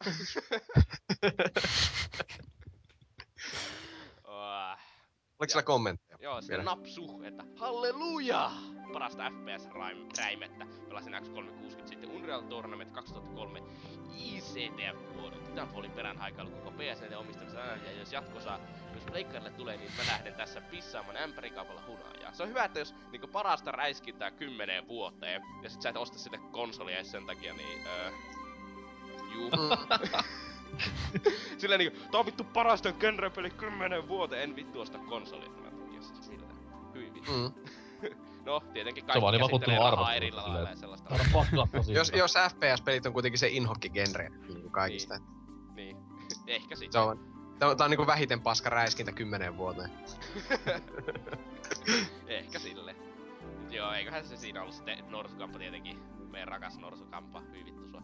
Popcorn-valmistukseen näitä janaria varten, jotka dumasivat ekan pelin lytty oikeana motiivina julkaisusta, mutta tulevat nyt fiilistelemään tätä tulevaa jatko-osaa.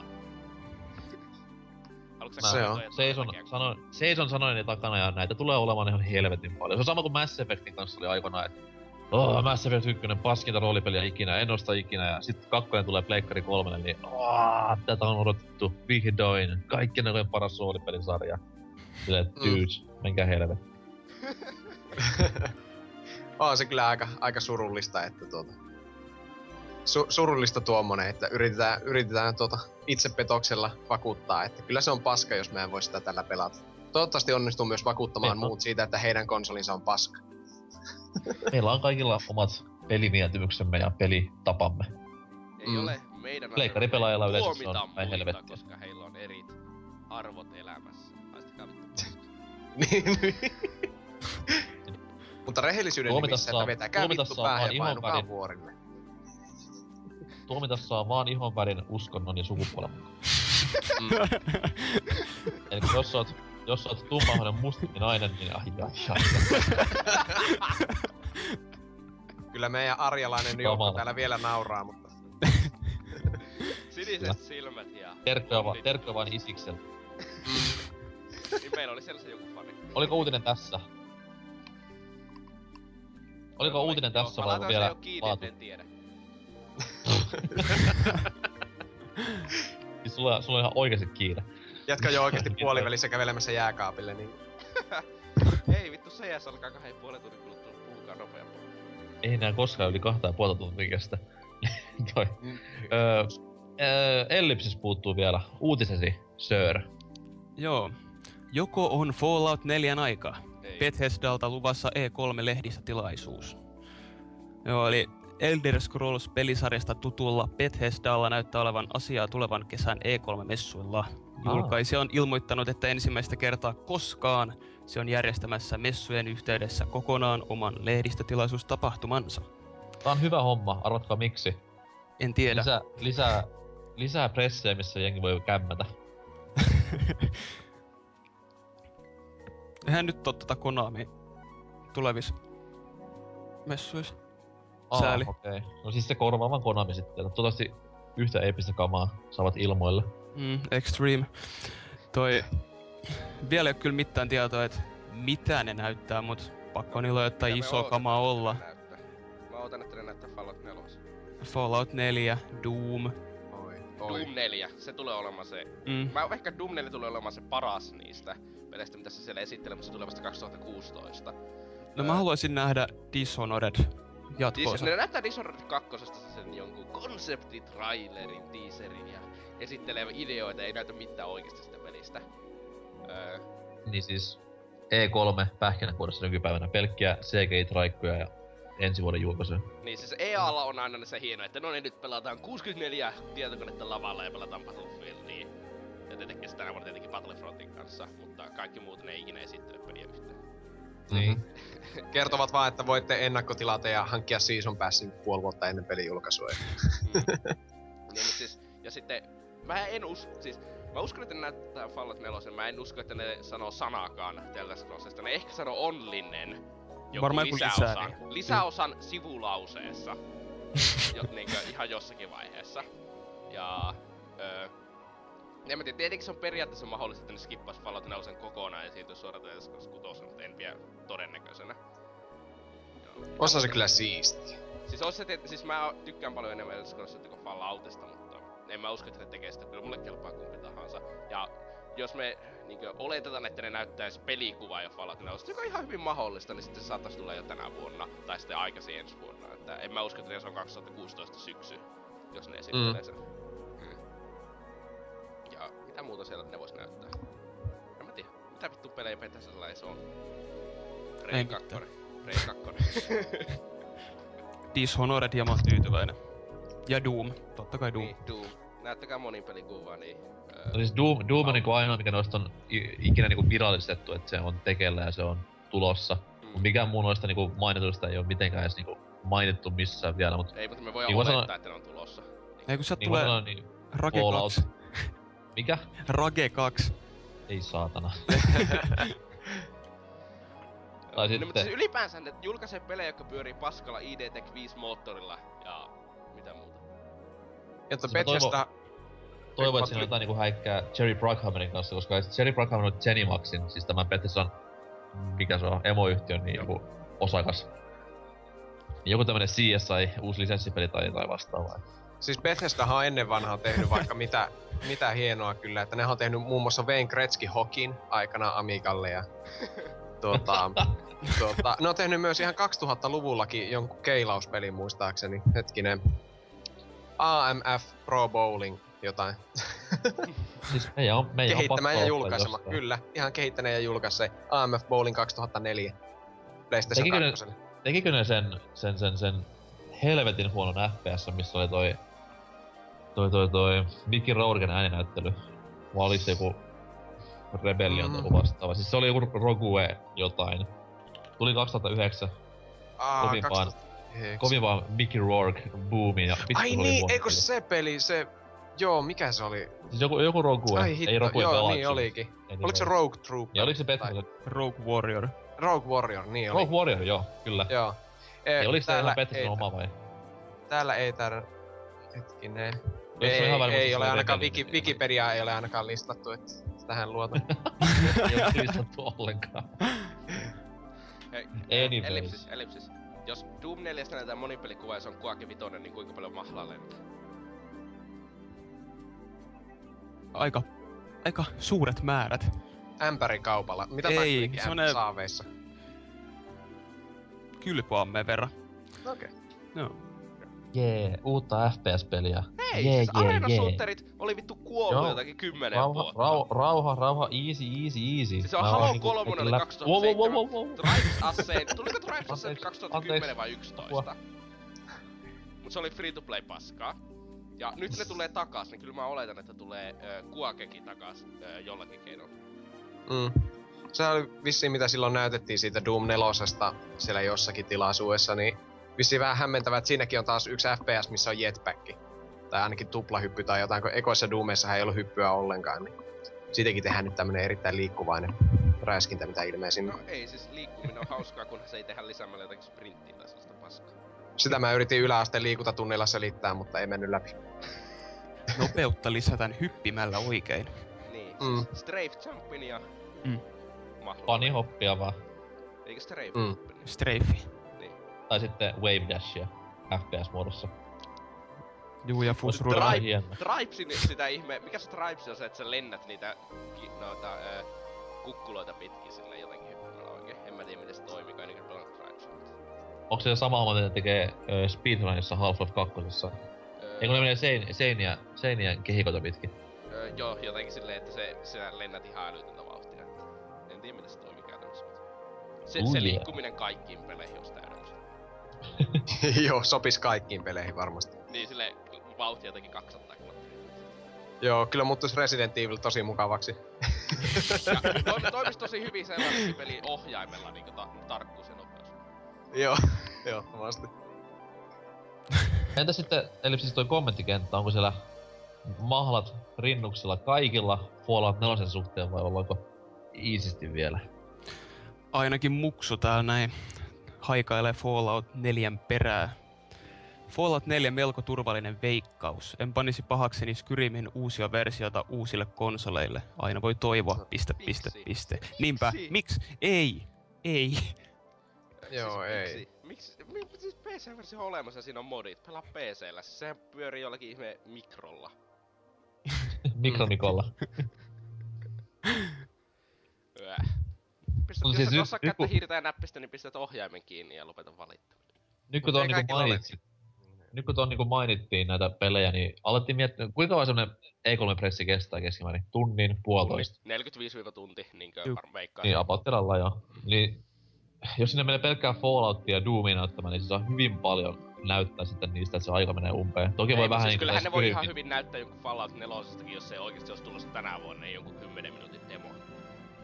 Mietin. Niin, mut sit taas kelaa 2 peliä yhden pressin takia, se on ensinnäkin A, persnettoa firmalle, B, vähän semmonen awkward, et miksi. Kyllä sinne ei näyttää jotakin yllätyksistä.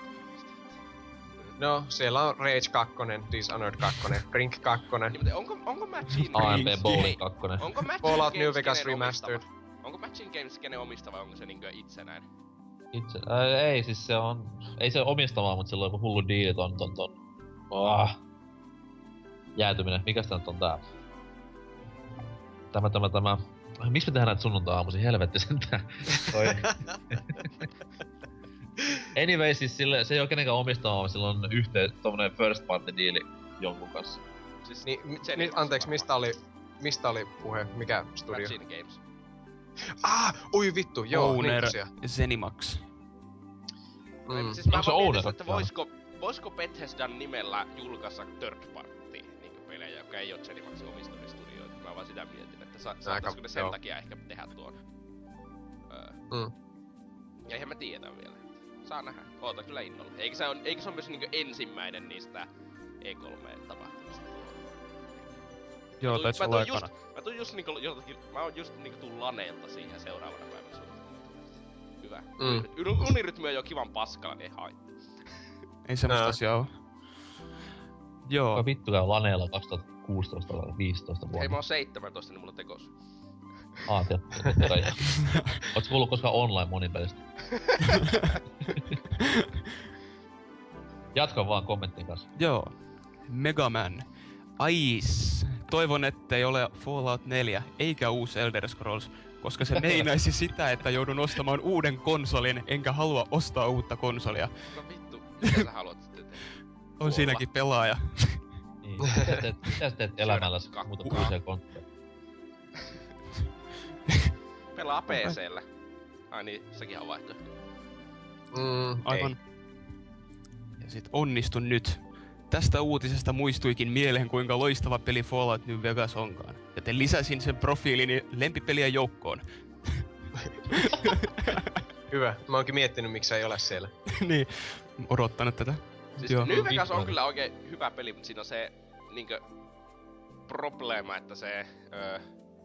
siis verrattuna johonkin Skyrimin, niin onhan se ihan kankea. Nyt vaikka se tuli jotenkin vuottavaa aikaisemmin. Mites toi pistoolirekyyli, että onko kohdillaan? Joo, no siis mä voisin valittaa jotakin 20 minuuttia New Vegasin räiskintä mekaniikoista, mutta mä säästän kuulijoiden aivoja ja korvia ja enteeni. Joo. Hienoa. Speedi. Fallout 4, kiitos. Pakko olla. Wow. Et ihmiset odottaa Falloutia. Varmasti odottaa, joo, ei siinä mitään. Ja siis onhan sille syytäkin, mut... mä ottaisin sen, jos nyt olisi pakko valita joku näistä name-dropeista, niin Dishonored 2 ehdottomasti, koska... Joo. Joku tarina siihen tällä kertaa. Siis en tiedä, siis mä kyllä ihan tykkäsin Dishonored 1 tarinasta. Siis siinä on se, että... Mikä tarina? No siis olihan siinä jotakin niinkö... No, keisarina kuoli.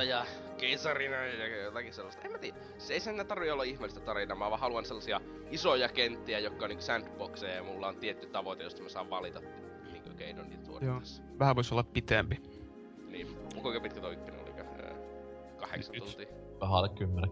55 minuuttia Awesome Games Done Quickissa. Se oli kyllä komia. Niin silleen, mitä se oli? Polygon ja Witness tyylillä, että speedrunin pelistä on 3,5 tuntia, peli on 3,5 tuntia pitkä. Vai miten se on? Ei niinku any percent, vaan every percent. Niin silleen 100%, niin mitä se kehittäjä sanoi, että 100% kaikki tehty oli, en muista sitä aikaa, niin sitten se on näin pitkä. Sitten Polygon uutisoi, että se on näin pitkä peli. Rest in peace Polygon. Oliko vielä muuta tästä? Ei muuta. Mennään sitten surullisempiin uutisiin. Mahdokunnan konna Peter Molyneux. Tossa noin oli viime viikolla otsikoissa. Pitätikin tämän tekemänsä Godus-pelin takia. Elikkä Godus on tämä joukkorahoitettu... Onko se Early Accessissa vai Greenlightissa? Kai se on niinkö nyt valmis. Silleen. Siis joo, mut se on lainausmerkissä valmis, koska... Niin siis sitä siinä ei oo mitään, mitä se lupasi. Lainausmerkit, mut mä tajusin, että te ette nähny sitä. Ei. Et muista tässä lähtee mainita silleen, että onko se silleen lainausmerkit valmis lainausmerkit? Joo.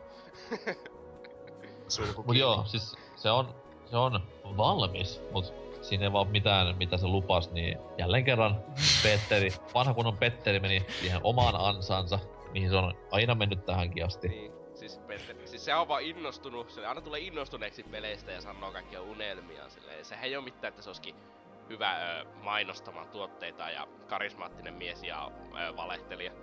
No, hieno mies. Siis se on hieno markkinamies ja tolleen noin, ja onhan se, siis sehän on ihan yleinen vitsi, että mies vähän ehkä liikaa hypeilee ja tuon, mutta noin, Black and White ja Fable, never forget. Mutta nyt on ajat vähän eri, koska nykyään meillä on Twitteri, jossa voi pennut ja urpat riehua.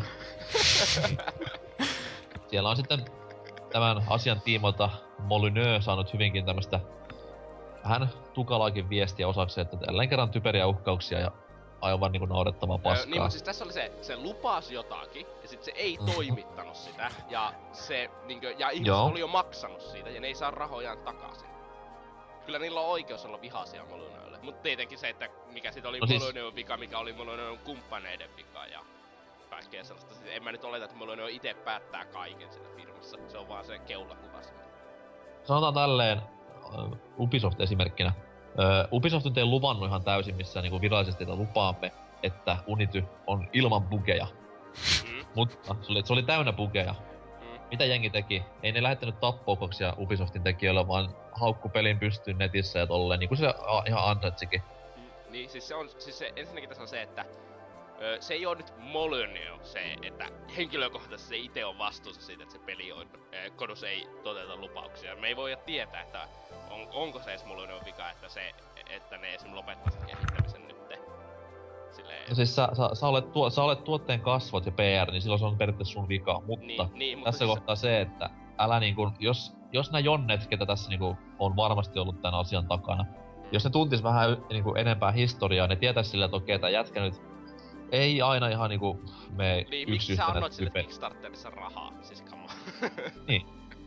Siis kyllä mä niinku katsoisin siinä kohtaa, että okei, mä annan Peter Molyneuxlle rahaa ja se puhuu silleen, että tästä tulee kaikkein paras peli. Ehkä ei tule ihan kaikkein paras peli, mut kokeillaan nyt kuitenkin.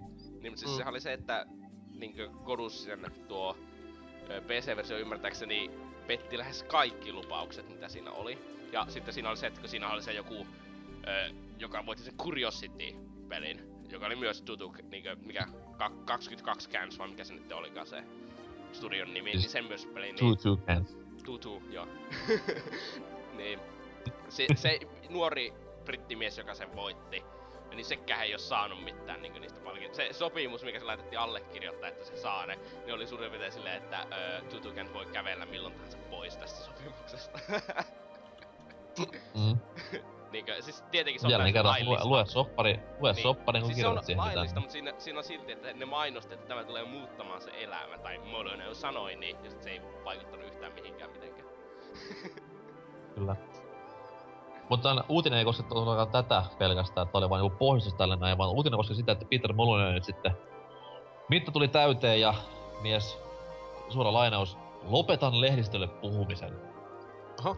Ensi viikolla sillä on haastattelu, että miksi lopetan lehdistölle puhumisen.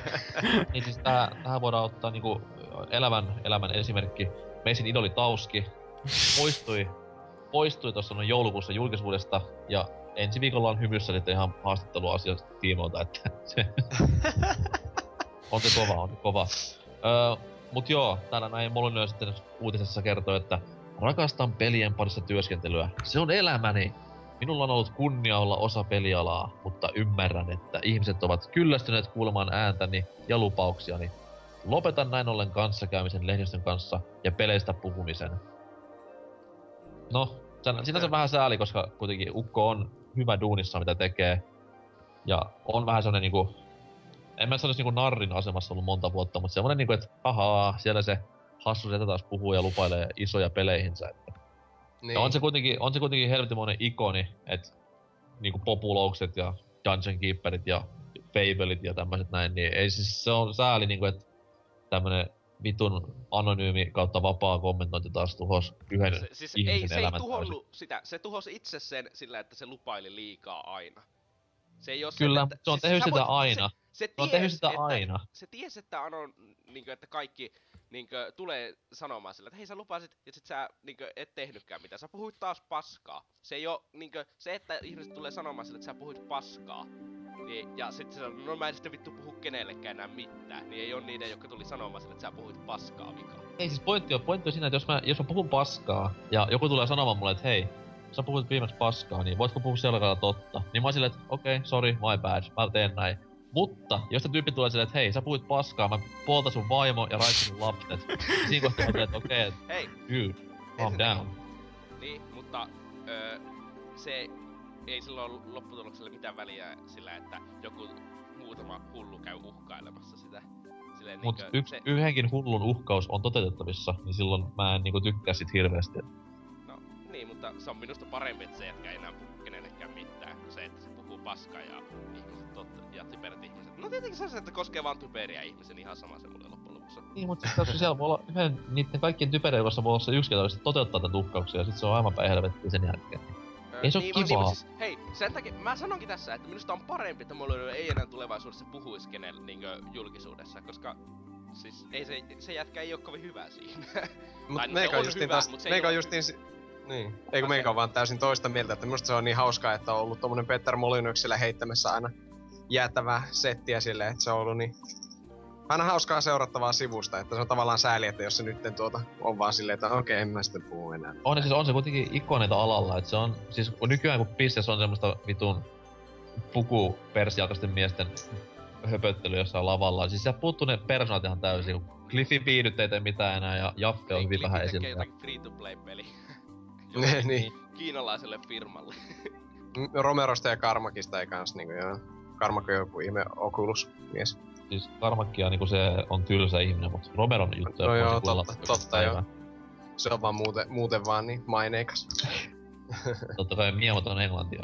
Voin kuunnella myös päivittäin, on ihan voi vittu, joo. Niinku mahlaa korvilla. On. Kommenttikenttä täällä pelaehti.comin käyttäjät jakavat ymmärryksen vanhan kunnon Peterin kanssa, että älä mene sinne. Muksu aloittaa. Intohimo on loistava juttu, ja se saa näkyä, mutta kun tämän kaverin kohdalla homma menee usein täysin tangentille ja paskan jauhamiseksi. Silti kaverin perheen uhkailu menee todella kovaan sopivan rajan yli. Nyh. Siis mä haluaisin etsiä sen jonkun noin julkisen hahmon, kuten Peter Molyneux, jonka perhettä ei ole uhkailtu muuten. No vaikka YouTubelta lähti Vulpes Arctos. Eiku ei, mähän... Kuka vittu mähän uhkailin sitä perhettä silloin yhdessä kommentissa. Arvostele GTAV vitun homo tai tapan sut. Kyllä, sanasta sana kommentti. Metroid, Super Metroid videoon. Vieläkin aina katon sängyn alle ennen kuin menen nukkumaan, ettei siellä ole ilkeä YouTube-kommentoja murhaamisella. Sitten nimimerkki Frozen sanoi, että ei taida itse tajuta, että PR-miehenä ei ole kovin hääppöinen, kun se lopputulos ei koskaan vastaa sitä, mitä on luvattu. Tavallaan... et siis hyvä PR. Siis se sai tosi paljon rahaa kodukseen, niinku kerättyä Kickstarterista. Eikö se todista, että se on hyvä PR-mies? Ja siis sä et ole hyvä PR-mies, jos sä niinku puhut silleen, että okei, että tässä meidän pelissä on kuitenkin pikkuinen bugi, että sä yhdessä kohtaa... Se ei oo sun työ silloin, että... Ei siis varsinkaan pelialalla, se olisi hyvinkin hankala työ siinä kohtaa, että näyttää kaikki bugit peleistä ja kertoo niistä yksityiskohtaisesti. Niin. Toki kääntää ne hyväksi asiaksi, jos eri asia. Sitten nimimerkki Sepp Rael. Ei ole kyllä arvostusta kaveriin. Fable Journeysta muistan, kun kaveri vakuutteli, ettei missään nimessä ole on-rail shooterista. Just. Ja sitten viimeinen kommentti, Malone. Porukan olisi pikkuhiljaa jo syytä chillata. Alkaa väsyttämään ja vituttamaan nuo uhkaukset ja tommonen keskenkasvuisten rääpäleinen ulina. Niin PPC vai? Molyneux puheet ei kyllä ole pitäneet paikkansa 20 vuoteen, niin kuin tossa yhdessä aiemmassa uutiskommentissa sanoinkin.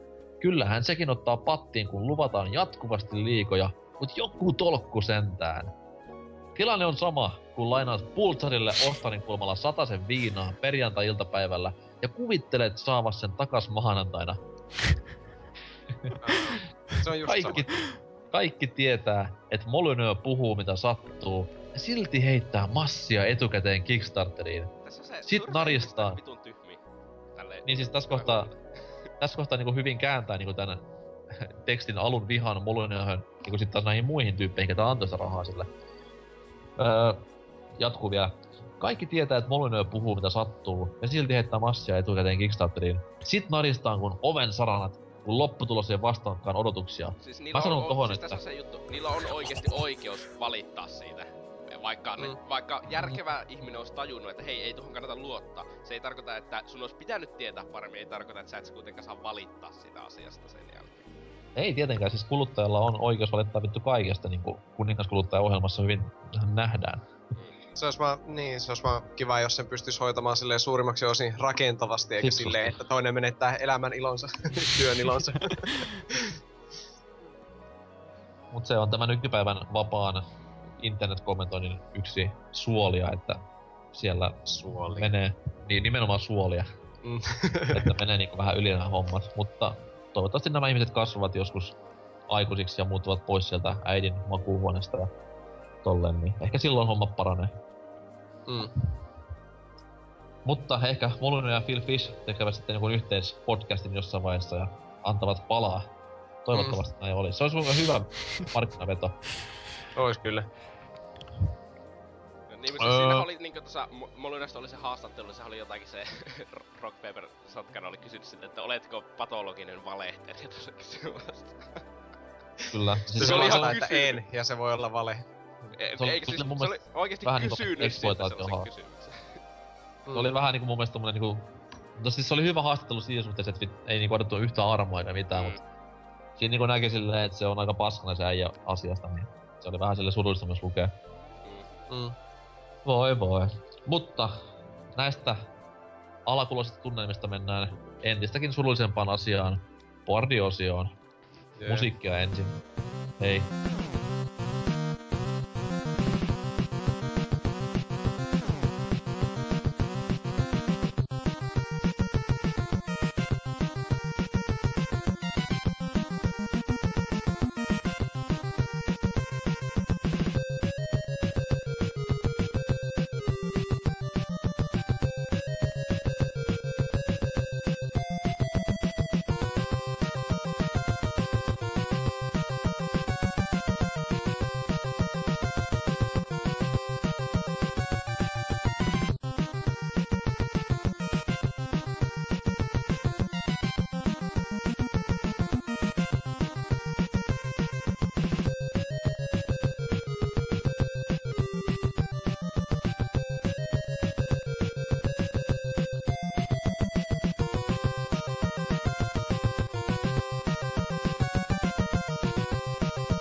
Tervetuloa takaisin aivan täyteläiseen ja täynnä topikkeja olevaan boardiketjuun. Totuushan on se, että meillä on tällä viikolla vain yksi ketju käsittelyssä, johtuen siitä, että boardit on olleet hyvin hiljaiset tässä taas viime viikolla. Ja on siellä kyllä kommentteja tullut useampikin aiheeseen, mutta kun ne on kaikki semmoisia, mitä me ollaan käsitelty jo niin monta kertaa, niin käykää kirjoittamassa johonkin muuhun ketjuun, vaikka Mag-ketjuun tai Metal Gear Solid-ketjuun tai... mitä näitä vielä on? Koneen musiikkiketju, sekin on niinku yks kaikkein suosikkeja. Mutta tällä kertaa ketjuna on meikäläisen valitsema Pelaajalehti 149 helmikuun palauteketju. Kyllä, 49. Kuulostaa hyvinkin jännittävältä. Muistaako joku tämän jakson numero? Sitten joku tuntia, kun me aloitettiin.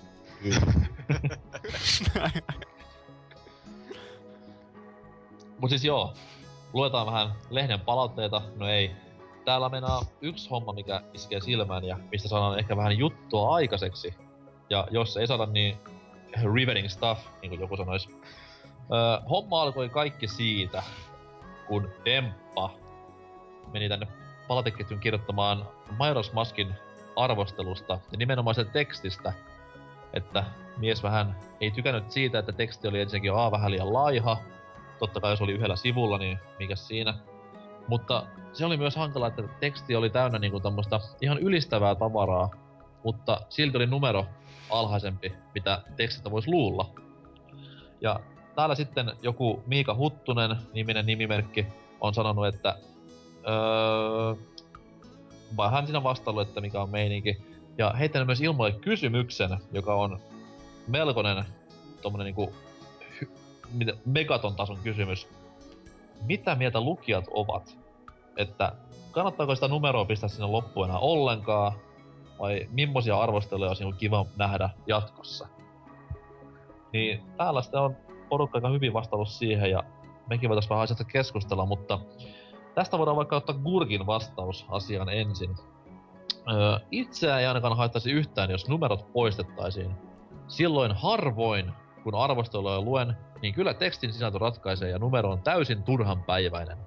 Ja eipä tuo 1-10 arvosteluasteikko ole sen tarkempi kuin mitkään tähdetkään, jos tarkkuutta jotkut vaatii. Okei. No, mulla on tähän sun niinku... Mulla on vähän sama ja eri mielipide. Mulla on hyvinkin niinku sekava mielipide, mitä tulee arvosteluihin ja niitten niinku näihin virallisiin numeroihin ja tähtimääriin. Mutta sitten tämä äskeisestä uutistettu Malone täällä vastailee. Arvosanoilla on muutenkin nykyään liian suuri painoarvo lähes kaikessa yhteiskunnassamme, joten ei olisi pahitteeksi, jos edes viihteessä säästyisimme kaiken muottiin vääntämisiltä ja vertailuilta. Mut eikö se nyt ole vähän niinku viihteensä juttu, että siis yritetään tehdä hyvää viihdettä ja aina parantaa sitä vanhasta, niin silloin semmonen hyvä niinku vertailukohta on olla olemassa. Niin, tai ylipäänsä arvostelun idea verrata sitä muuhin, että onko se hyvä verrattuna niihin. Niinkin silleen. Mm. Ja nimenomaan kun viihdettä on niin paljon tarjolla ja monimuotoista, niin siinä kohtaa mä kuluttajana näen sen, että joku tarjoaa mulle arvostelun siitä viihteestä, että mä sitten joudun kaikkia vaan imemään sisuksiin ja ottamaan isommassa paskaa tässä tapauksessa. Mitäs taitti vielä pahaa? Eurogamerin on ilmoitettua luopuvansa ainakin osittain arvosanoista. He saavat minusta yhden lukijan lisää rohkeutensa ansiosta. Aiemmin en ole noterannut sitä millään. Hyvä, että alkaa lukemaan jotakin. Ei mua kiinnostanut paskaakaan, mutta nyt kun ne poistaa jotakin, joka ei siis... Mä oon voinut aikaisemmin jättää vaan niinku huomioimatta se arvosana. Nyt mä alan kyllä lukemaan niitä. Ja siis näin niinku Eurogamerin juttuja monta vuotta lukeneena, niin numeroita kuin ihan niitä tekstejäkin, niin mä veikkaan, että se tulee pysymään ihan yhtä ala-arvosana paskana, mitä tähänkin. Ei sillä numerolla ikinä ollut mitään väliä, kun se teksti oli sisään niin paskaa. Sitten täällä vielä Jetram-nimimerkki sanoo: tuohon arvosanajutskaan. Mua arvosanat lähinnä ohjailevat lukemaan arvosteluja sellaisistakin peleistä, jotka eivät itseäni genrensä tai muun puolesta kiinnostaisi ollenkaan. Täysi kymppi tai rupunen vitonen houkuttelevat lukemaan ja ottamaan selvää, minkä peli tekee loistavasti kautta huonosti.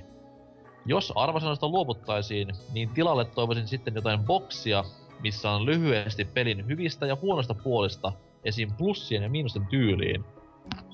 Ja tässä siis varmaan vähän ennakoidaan, että onko pelaajalehti tekemässä kenties aina uudistusta, arvostelumekaniikkaa tai vastaavaa.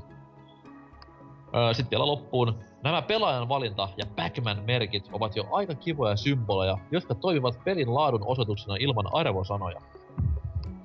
Kyllä maar. Mutta, mitäs mieltä ukot on arvosanoista ja niinku tähdistä ja pisteistä ja ties muista hassutteluista? Onko ne niinku, ajako ne asiansa, onko ne teille tärkeitä, ja olisiko jotain korvaavaa vaihtoehtoa olemassa, jos tarvis?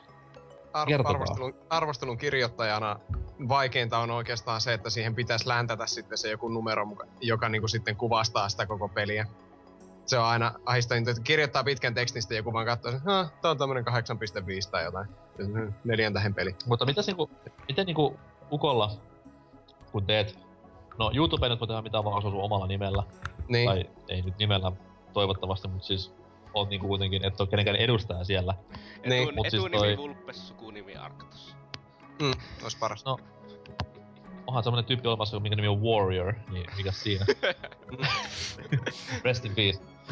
Siis toi, mutta kun sä teet ikänä arvosteluja, niin...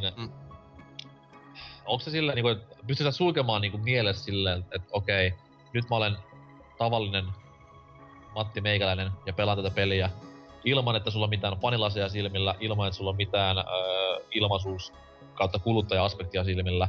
Koska silloin, kun itse teen arvosteluja eräiseenkin paikkaan, mitä nyt ei tässä mainita, niin se oli niin helppoa saada se peli käteen ilman, että sä maksat sitä mitään tai näet vaivaa sen hankkimiseen. Lyöt sen koneeseen, että sieltä paskaa, 1/5. Tai tästä tapauksessa 1/100.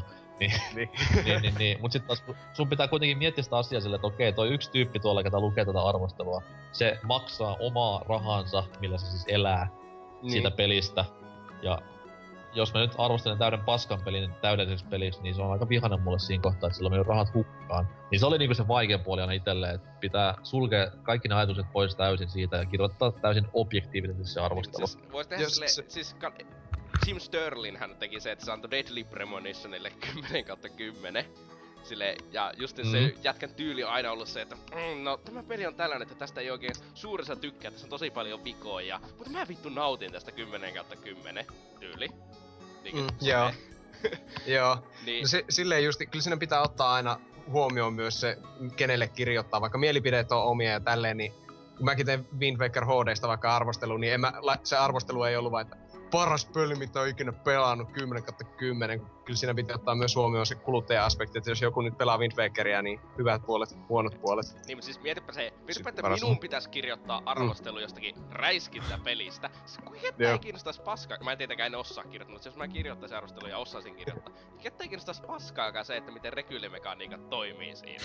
Mutta se on kans paha, kun joillekin kuluttajille niin kuin jätkälle, niin se on sitten aika tärkeäkin homma. Just silleen, että kun mäkin tein joku Halo 4 -arvostelun joskus tälleen, niin sitten vaan... Niinku että monin pelit tuntuu ihan kivalta pari matsia pelasin sitten jälkikäteen. Ei vittu, että joillekin se on niinku justiin se, että ei vittis ostaa Halo 4, kun se monin peli on niin erilainen. Ei, mä tykkäsin itse asiassa, mutta taas mä tykkäsin Halo 4 monin pelistä, mutta mä en pysty sanomaan 100 vikaa sinne, jotka siinä oli niinku ihan käsittämättömän paskoja. Mutta siinä oli silti, että se oli silti parempi kuin kilpaili. Mutta siinä on se, että jos mä kirjoittaisin arvostelun, niin sitten jos sinne ei olisi arvosanaa, ja mun pitäisi kirjoittaa sen, niin siitä tulisi, että tähän jätkä ei tykännyt tästä pelistä ollenkaan, koska mä vaan luettelin sinne 100 vikaa ja haukkuisin sen paskaksi. Niitä kaikkia juttuja. Niin. Mutta noista arvosanoista meikä mielestäni saisi jättää pois ihan vaan sen takia, että ihmiset lukisivat enemmän niitä arvosteluja. Kun se huomaa omissakin kavereissa, kun tulee joskus juteltua kasuaalisti jostain peleistä, niin justiin. Että joo, että tiedätkö nää sen peli? Aa, se on se. Eikö se ole joku semmonen Seiskan peli? Come on, bitch, please, lue siitä, että sä saattaisit pitää siitä huolimatta. No, tähän voi pistää semmoisen ratkaisun. Tekee S-arpa tyyliin. Täytyy raaputtaa se arvosana esiin sieltä. Se taas kova. Jos ei halua lukea, niin et raaputa. Vähänkö olis muuten hyvä? Ai hitto. No niin, ei muuta kuin ehdotus. Et silleen, että lukee ihan hypeissä te teksti silleen, että täällä on pakko olla tosi hyvä, että tässä niinku pelkkää ylistystä tästä raaputtaa. Niin.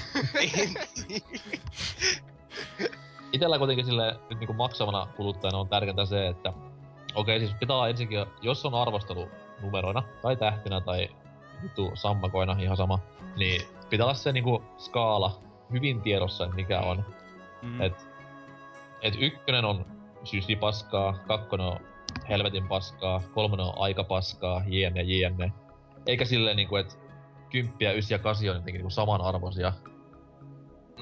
Kuten joissain kotimaisissa pelimedioissa on hyvin usein. Tai sitten voi kaiken vaan aina laittaa 8/10. Niin, sekin on vaihtoehto. Terkkuja. Tämmönen niinku, en suututa ketään. Mut siis toi... Mua niinku ärsyttää se, että jos on 10 peli... Niin sit jengi on... Se on 10 peli, se on täydellinen videopeli, piste. Sit tulee 7 peli, niin silti ollaan silleen, että no kyllä tääkin on siis tosi hyvä, että tää ansaitsee kaiken kehu. Et anna sille vittu sit se 10. Äläkä sitä 7. Tai sitten tässä on 10 peli, missä on silleen, että no se on 10 peli, mut siinä on semmonen pari vikaa ehkä siellä sun tää, niin vittu se, jos silloin se on 9 tai 8 tai alle, mut ei siis, ei täydellinen 10. Niin, mut siis tässä on se, että tässä tulee taas se Jim Sternin tyyli silleen, että se voisi kertoa arvostelussa, että mulla on, että tässä on näitä vikoja, mut jos sä katsot pelkästään se siis esimerkiksi Deadly Premonition, niin sä voit kattoo sen arvosanan pelkästään, että 10/10 on paras peli ikinä. Mutta jos sä luet sen arvostelun, niin siinä on aika paljonkin vikoja. Se on se, mitä sä sanot. Mut sit se on vaan, että no, ne ei mua haitannu. Mä nautin tästä 100 mä laitan tästä 10/10. Mut tässä on se probleema, että silloin se ei oo ihmeellisen hyvää. Silloin arvosanaa itsessä on... Miksi se edes on siinä silloin? Siis, koska eihän se oo silloin niinkö... Se ei oikeastaan kerro mitään sille lukijalle niinkö sellaista... Se ei oo silleen suositus silleen, että hei, no, tää on tosi hyvä peli, josta lähes kaikki nauttii, tää on 10/10. Se on sellainen, että mä itse nautin tästä tosi paljon, mutta ihan ihmeellisistä syistä. Sitä, ja jos sä katot pelkästään... Ei, ja silloin... Ja sitten jos se on jossakin Metakritiikissä varsinkin se arvosana, niin se on silloin ihan... Siis miksi? Ja silloin sä teet periaatteessa niinku, sä teet silloin väärin kirjoittajana kautta tämmösen niinku median tekijänä, että sä siirrät vastuun sille kokijalle tässä kohtaa. Et se menee ostamaan nyt sen Jim Sterlingin arvosteleman pelin ja sanoo silleen, että voi vittu, tää oli hirveen huono. Niin, ja niin, herra Sterling siis sanoo silleen vaan, että no oisit kattonu arvostelu, ha. Niin sille, siis se antaa 10/10 tekstissä, ja tekstissä sitten luetellaan paljon vikoja, mut silti 10/10. Ja siis miksi sä oletat, että se niinkö... Siis tietenkin se olettaa sitten ne viattos asiat, joita kukaan ei sitten huomaa, koska se on tosi hyvä peli. Ja jos sä teet arvostelua siitä. Arvostanoissa on oikeastaan siis ikävä homma. Niin, eikö se vaan, että just että ihmiset ei muuta teekään niistä kun kinastelee. Sitten, että kyllä varmaan iso kiusaus näillä pelaajan tyypeillä pistää ne arvosanat sieltä pois. Tossa se jännä kokeilu, että en sitten tiedä. Varmaan siitäkin ihmiset sitten itkis. Että nyt on mahdoton vertailla pelejä. Mä tykkään niinku enemmän just tämmöisestä mä tykkään enemmän niinku just niinku, vaikka se onkin hirveen vähän niinku ns. Helppo tie, mut siis plussat ja miinukset, that's it. Ja nyt tietenkään kukaan ei pysty pistämään kaikkia pelin plussia varmasti yhteen pakettiin, mut siis silleen, että ne tärkeimmät just niinku niin. Mikä erottaa sen positiivisesti kilpailijoista ja mikä taas negatiivisesti? Joo, nimenomaan. Ja se on tuossa IGN Suomellakin, meillä on se hyvää huonoa boksi, niin se oikeasti pistää myös miettimään, kun siihen voi valita vaan 3 tai 4 niin kuin yhdelle puolelle. Mutta se pitää oikeasti sitten siihen myös laittaa ne perustelut sille niin kuin mielipiteelleen, niin kuin, että mitä painottaa sinne, minkä takia tämä on nyt hyvä tai mikä huono. Kun ei voi kaikkea mainita erikseen. Siinä on myös se huono puoli. Mm. Siinä on se huono puoli, että sitten mennään tähän niinku, oliko se IGN Jenkki? Tämä klassinen Pokemon-arvostelu. Liikaa vettä. Ei sun oo pakko niitä miinuksia sinne keksiä, jos siinä pelissä ei oo niinku oikeita vikoja. Älä edes pistä mitään vitun huumoria sinne, se on vaan typerää. Niin siis tässä on nyt just myös tullaan siihen probleemaan, että mun mielestä tässä pelissä ei ole yhtään vikaa. Ja mä nautin tästä ihan kivasti, mutta ei se siltikään välttämättä oo 10/10 peli, vaikka sä tekisit sen plus ehkä vaikka et keksis mitään sille miinuspuolelle. Silleen, kun sä ajattelet tälleen. Et sä voi, sen takia, että pelissä on, tässä ei ole mitään huonoa, niin jos sen kuitenkaan, jos siinä ei oo tarpeeksi paljon hyvää, niin ei se, että siinä ei oo huonoa, ei tarkoita loppujen lopuksi mitään, koska niin, no, silloin siis, se voi olla vaan tasapaskaa. Niin silleen. Siis toi on hyvä esimerkki joo. Esimerkiksi niin kuin joku Tetriksessä ei oo paljon mitään huonoa, mutta ei se silti ole niinku meikän mielestä mikään niinku maailman paras. Niin. Ei siis Wii U:n julkaisupeli New Super Mario Bros. U. Siis ei siinä ollut mitään vikaa, mut ei sit ollu semmonen niinku, että mun pää räjähti kun mä sitä pelasin. Niinpä se ei ollu 3D World. Ihanaa. Mut siis mut joo, jos mä saisin ite tehdä nyt niinku tämmösen täydellisen arvostelukappaleen, niin teksti tottakai, vähän kuvia, sitten semmonen ehkä plussat miinukset myös, ja siis semmonen pieni vertailu, että jos tykkäät tästä, niin tai jos tykkäät näistä peleistä, niin tykkäät myös tästä, sit vähän pelejä siihen taustalle. Ja IGN Amerikalla. Semmonen, että miksi niin IGN Jenkillä on. Sit semmonen vaikka, että miksi hankkia ja miksi ei hankkia. Ehkä siinä on vähän liikaa niinku se yhteen. Hei, siis vois olla ihan niinku järjestelmä ois suunnitellut joku, joka puhuu noin, mutta ei, mut siis pointti on se, että siinä on sit taas vähän niinku liikaa ehkä sälää yhden arvostelun loppuun. Et jotain pitäis karsia pois, mut siinä ei oo mitään pommin varmaa taktiikkaa. Kuluttajan kannalta niinku se oleellisin, ja sit ois myös niinku ihan pelin itsensä kannalta ne oleellisimmat asiat. Koska näitä arvosteluja tehdään kuitenkin niille ihmisille, ketkä maksaa niistä tuotteista, ketkä omilla rahoillaan investoi näihin tuotteisiin, niin se on aina pitää ajatella niitten kannalta koko homma. Siis toki sitten on tämmösiä pummeja, ketkä maksaa peleistä, vaan ruinaa niitä valmistajilta ja saa ikään noita arvostelutappaleita, niin ei mä siis mut me tullaan sitten tässä tähän probleemaan, niinku, että jos sun pitää niinku tehdä, että tämä on ostajan opas niinku tää arvostelu, niinku se nyt periaatteessa pitäis ollakin silleen, että suositukset ja sellaiset niinku pyrit käsittelemään sen pelin mahdollisimman objektiivisesti, niin mahdotonta, mut silti. Niin sitten tullaan siihen probleemaan, että silloin aina, niinku me nähdään aika monen isojen julkaisujen arvostelussa, että ne on aina lähes persoonattomia sitten. Että joo. Siis se on, sen takia mä tykkään periaatteessa niinkö, no en mä nyt mä en oo ikinä Vulpeksen kanssa samaa mieltä asioista, mutta mä tykkään kattoo sen arvosteluja. Thanks. Se, niinkö niin, yksinkertaisesti sen takia, koska se ei tunnu siltä, että tämä asia nyt on näin sen takia, koska se on nyt näin. Vaan se on silleen, että no mä tykkäsin tästä, siis silleen henkilökohtaisesti. Joo, no niin paljon helpompi tehdä tommosia, kun voi vaan niinku omalla tehdä niinku itsensä näköisiä niistä, et kyllä se justi huomaa sitten, kun jos tekee jonkin tommosen, jos tekis jotain oikeasti semmoista supervirallista, mitä monet ihmiset lukis, niin se on varmaan kauheat painet teistä. Niin ne on monesti vähän tasapaksuja. Niin, siis mietipä silleen, että jos sä jätät huomioitta jonkun tosi negatiivisen asian pelistä sen, koska se ei vaikuta sun pelikokemukseen yhtään. Mut sä et, niinku, jos sä teet sellaista oikein virallista arviota, niin ethän sä voi jättää sitä huomioimatta sen takia, koska siinä on paljon lukijoita, jotka sitten kuvittelee, että sitä negatiivista puolta ei ois olemassakaan. Jep, tismalleen. Onks tää niinku vähän silleen niinku, vois sanoa, pelaajalta pelaajalle tyylinen arvostelu, et no, syy miksi mä niinku tykkään esimerkiksi tosta noi tämmönen YouTube-tyyppi kun Metal Jesus Rocks, semmonen kanava. Siis, maailman rumin mies, oikeesti tosi komea, puhuu. Siis tämmönen keräilijä, aikuinen äijä Jenkeistä, arvostelee ja keräilee ja puhuu videopeleistä. Ja se syy, miksi niinku tykkään sen meiningistä, on se, että se niinku se ei heitä mitään nippelitietoa, että Halon Rekyli on 3.8 dpi ja YXXRY-kombo ei toimi.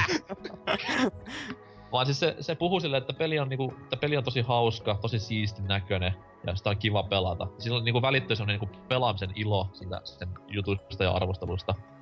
Mm. Niin toki niinku semmonenkin, sillekin on niinku paikkansa maailmassa, ei siinä mitään, mut se on hyvinkin kaksiteräinen miekka, koska tähän niinku tootsimaisen sanan on ostajan opas, niin Jonnet, eli Tootsi, ei muista sitä, että ennen Pelit-lehteen oli tämmönen kuin MB-pelit.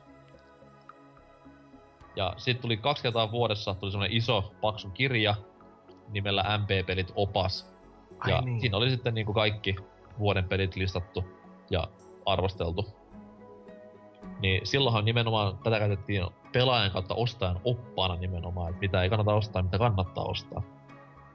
Niin tämmönenkin, en niinku näkis pahaksi, että tämmönen olis. Et olis tämmönen ihan niinku tosi virallinen opus, missä sitten niinku näkis silleen. Nykyisin sitten vaan, että kannattaisko mun ostaa, että mennään Metacriticin. Ja se ei nyt niin, ole kovin hyvä. Joo, tottakai se on kyllä niin helppoa joo, mut... Se ei oo hyvä keino siihen. Ei, ja kun sit taas se vaatii, että sulla on hirveä uskottavuus, ja maailmassa ei oo tällä hetkellä hirveen monta pelimediaa, millä ois semmoista uskottavuutta, että ne vois tommosen tehdä. Mm. Etke on ehkä niinku ainoa, mikä on vähänkin vielä järjessä. Mm. Ja sitten siinä on että tuolla iso opas, niin, niin ylipäänsä peli niinkö teollisuus ja pelaajat on niin monipuolinen joukko, että ei se ikinä tule olemaan niinkö tarpeeksi hyvä silleen, että se niinkö tulee aina toimimaan vaan silleen, että jos sä oot niinkö vähän sellainen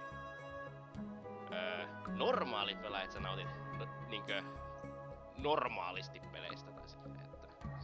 Sano se vaan nyt kasuaali, joo. Kasuaali. Niin. Ja sit taas siinä on sekin, että pelaaja, jos se on semmonen opas, niin kun pelejä kuitenkin ilmestyy hitusen enemmän, mitä ilmestyi silloin vuonna 86, niin... Niin. Se on kans vähän ongelmainen tilanne siinä kohtaa, mut... Vähän siihen niin. Aikaan muuten varmaan on ollut nopeaa arvostella pelejä. Ne on ollut niin lyhyitä. Pelannut vartijasta se on ollut niinku silleen, et joo, mahdoton peli, paskaa, ei kannata ostaa. Siis mun mielestä meni silleen, että siinä, just niissä pelaajan oppaissa, mulla on niitä muutama mennä jossain tallessa, niin ne oli mun mielestä kaikki Nikon Irvin arvostelevia pelejä. Ihan siis jokainen. Joo. Taisi olla jotain Jukka Kauppisenkin juttuja siellä, en muista, mut siis... Hyvin iso osa oli Irvin arvostelemia, niin ei siis varmaan hirveen paljon... Nokka tuhissu, kun sen Commodore 64 Batmanin veti läpi. Ei varmaan. Samahan se muisteli Thomas puhaa joskus, kun se oli muun TV:ssä, että sillä saattoi päivässä arvostella 2 peliä. Nyt tuo kottikärryllä tyylin Pleikka ykköselle pelejä ja sit se vaan arvostelee niin. Siis voi pitää paikkansa, koska se oli kuitenkin kerran viikossa tuli uusi jakso ja se arvosteli PSX-pelilolassa varmaan 5 peliä. Niin joo. Voi hyvinkin olla. Vittu mikä tahti, huffu. Rankkaa duunia. Saman verran mitä minä vuodessa. Niin, ja mies teki myös videot näistä kaikista, et vink sinnekin päin. niin, ai vittu. Laiska paska meikä. Kyllä. Ostat sen 3D. Kuten sanottu, niin ei saanut myöskään. Joo, tottakai. Vittu ois kyllä maki. Kyllä, kaikkien meidän 3D näytöt varmasti kusis kun aina. No mut saas jotain järkevää pelikuvaa. Ehkä tää arvostelusta sitten tähän väliin. Lukekaa niitä ja myös katsokaa sitä numeroa. Jos ootte laiskoja. Älkää menkö Metacritickiin. Mitä neuvoja vielä? Lukekaa Etkeä. Ja pelaajaa. Kuunnelkaa PPCtä. Lukekaa joka ikinen PPCn kuukausittainen arvostelu, joka tulee joka kuukausi, eikä mitään. Vai? Mulla on ollut kiireitä. Saa sinne vittu muusi kirjoittaa, paska. Te varmasti pelaatte ihan yhtä paljon pelejä kuin minäkin. Mä voin kirjoittaa Halo 5 betaista analyysimistä. Älä, unohda, mä kirjoitan tässä kuussa. Se alkaa sanoilla, ensin huomasin, että kontrollit ovat päin vittua.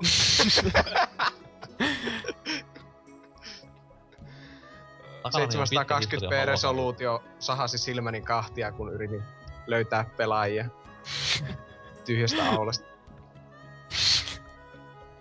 Tai sitten mä aloittaa, että olen syntynyt vuonna 99 ja siihen loppuu arvostelu. Ei, en mä oo syntynyt 99, että paskapuhetta, uskon. Ihan sama. Jonne mikä Jonne. Toi noin. Ehkä tästä päästään hyvin tohon viikon kysymysosioon. Mut ensin vähän musiikkia, että saadaan mieltä pirteemmäksi. Hei hei!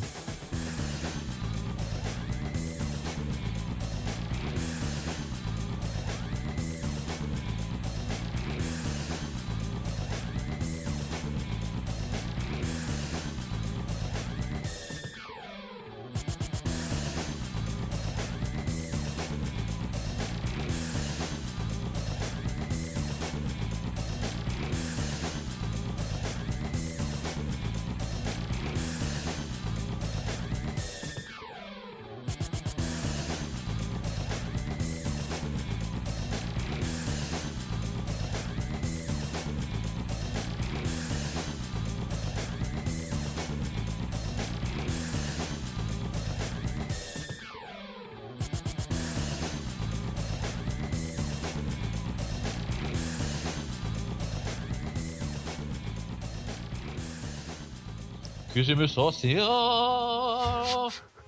Lähtee meillä nyt. Viime viikon kyssäri oli tämmönen hyvinkin sivistynyt. Mikä on paras, mikä on mielestäsi paras peliaiheinen kirja? Juteltiin siinä viime viikolla vähän kirjallisuudesta ja tolleen, niin täällä on vastauksia tullut yllättävän vähän, johtuu varmaan siitä, että meidän kuulijoista harva osaa lukea. Mutta voin sanoa silleen näin, niinku lohdutuksen sanana, että pelikirjoissa on myös paljon kuvia välillä, niin kannattaa ihan avata joskus ja katsoa. Meidän kuulijat luulee, ne ei osaa lukea, niin ne luulee kuuntelevansa aina Pelaajakästiin. Justiin tuota. Niin.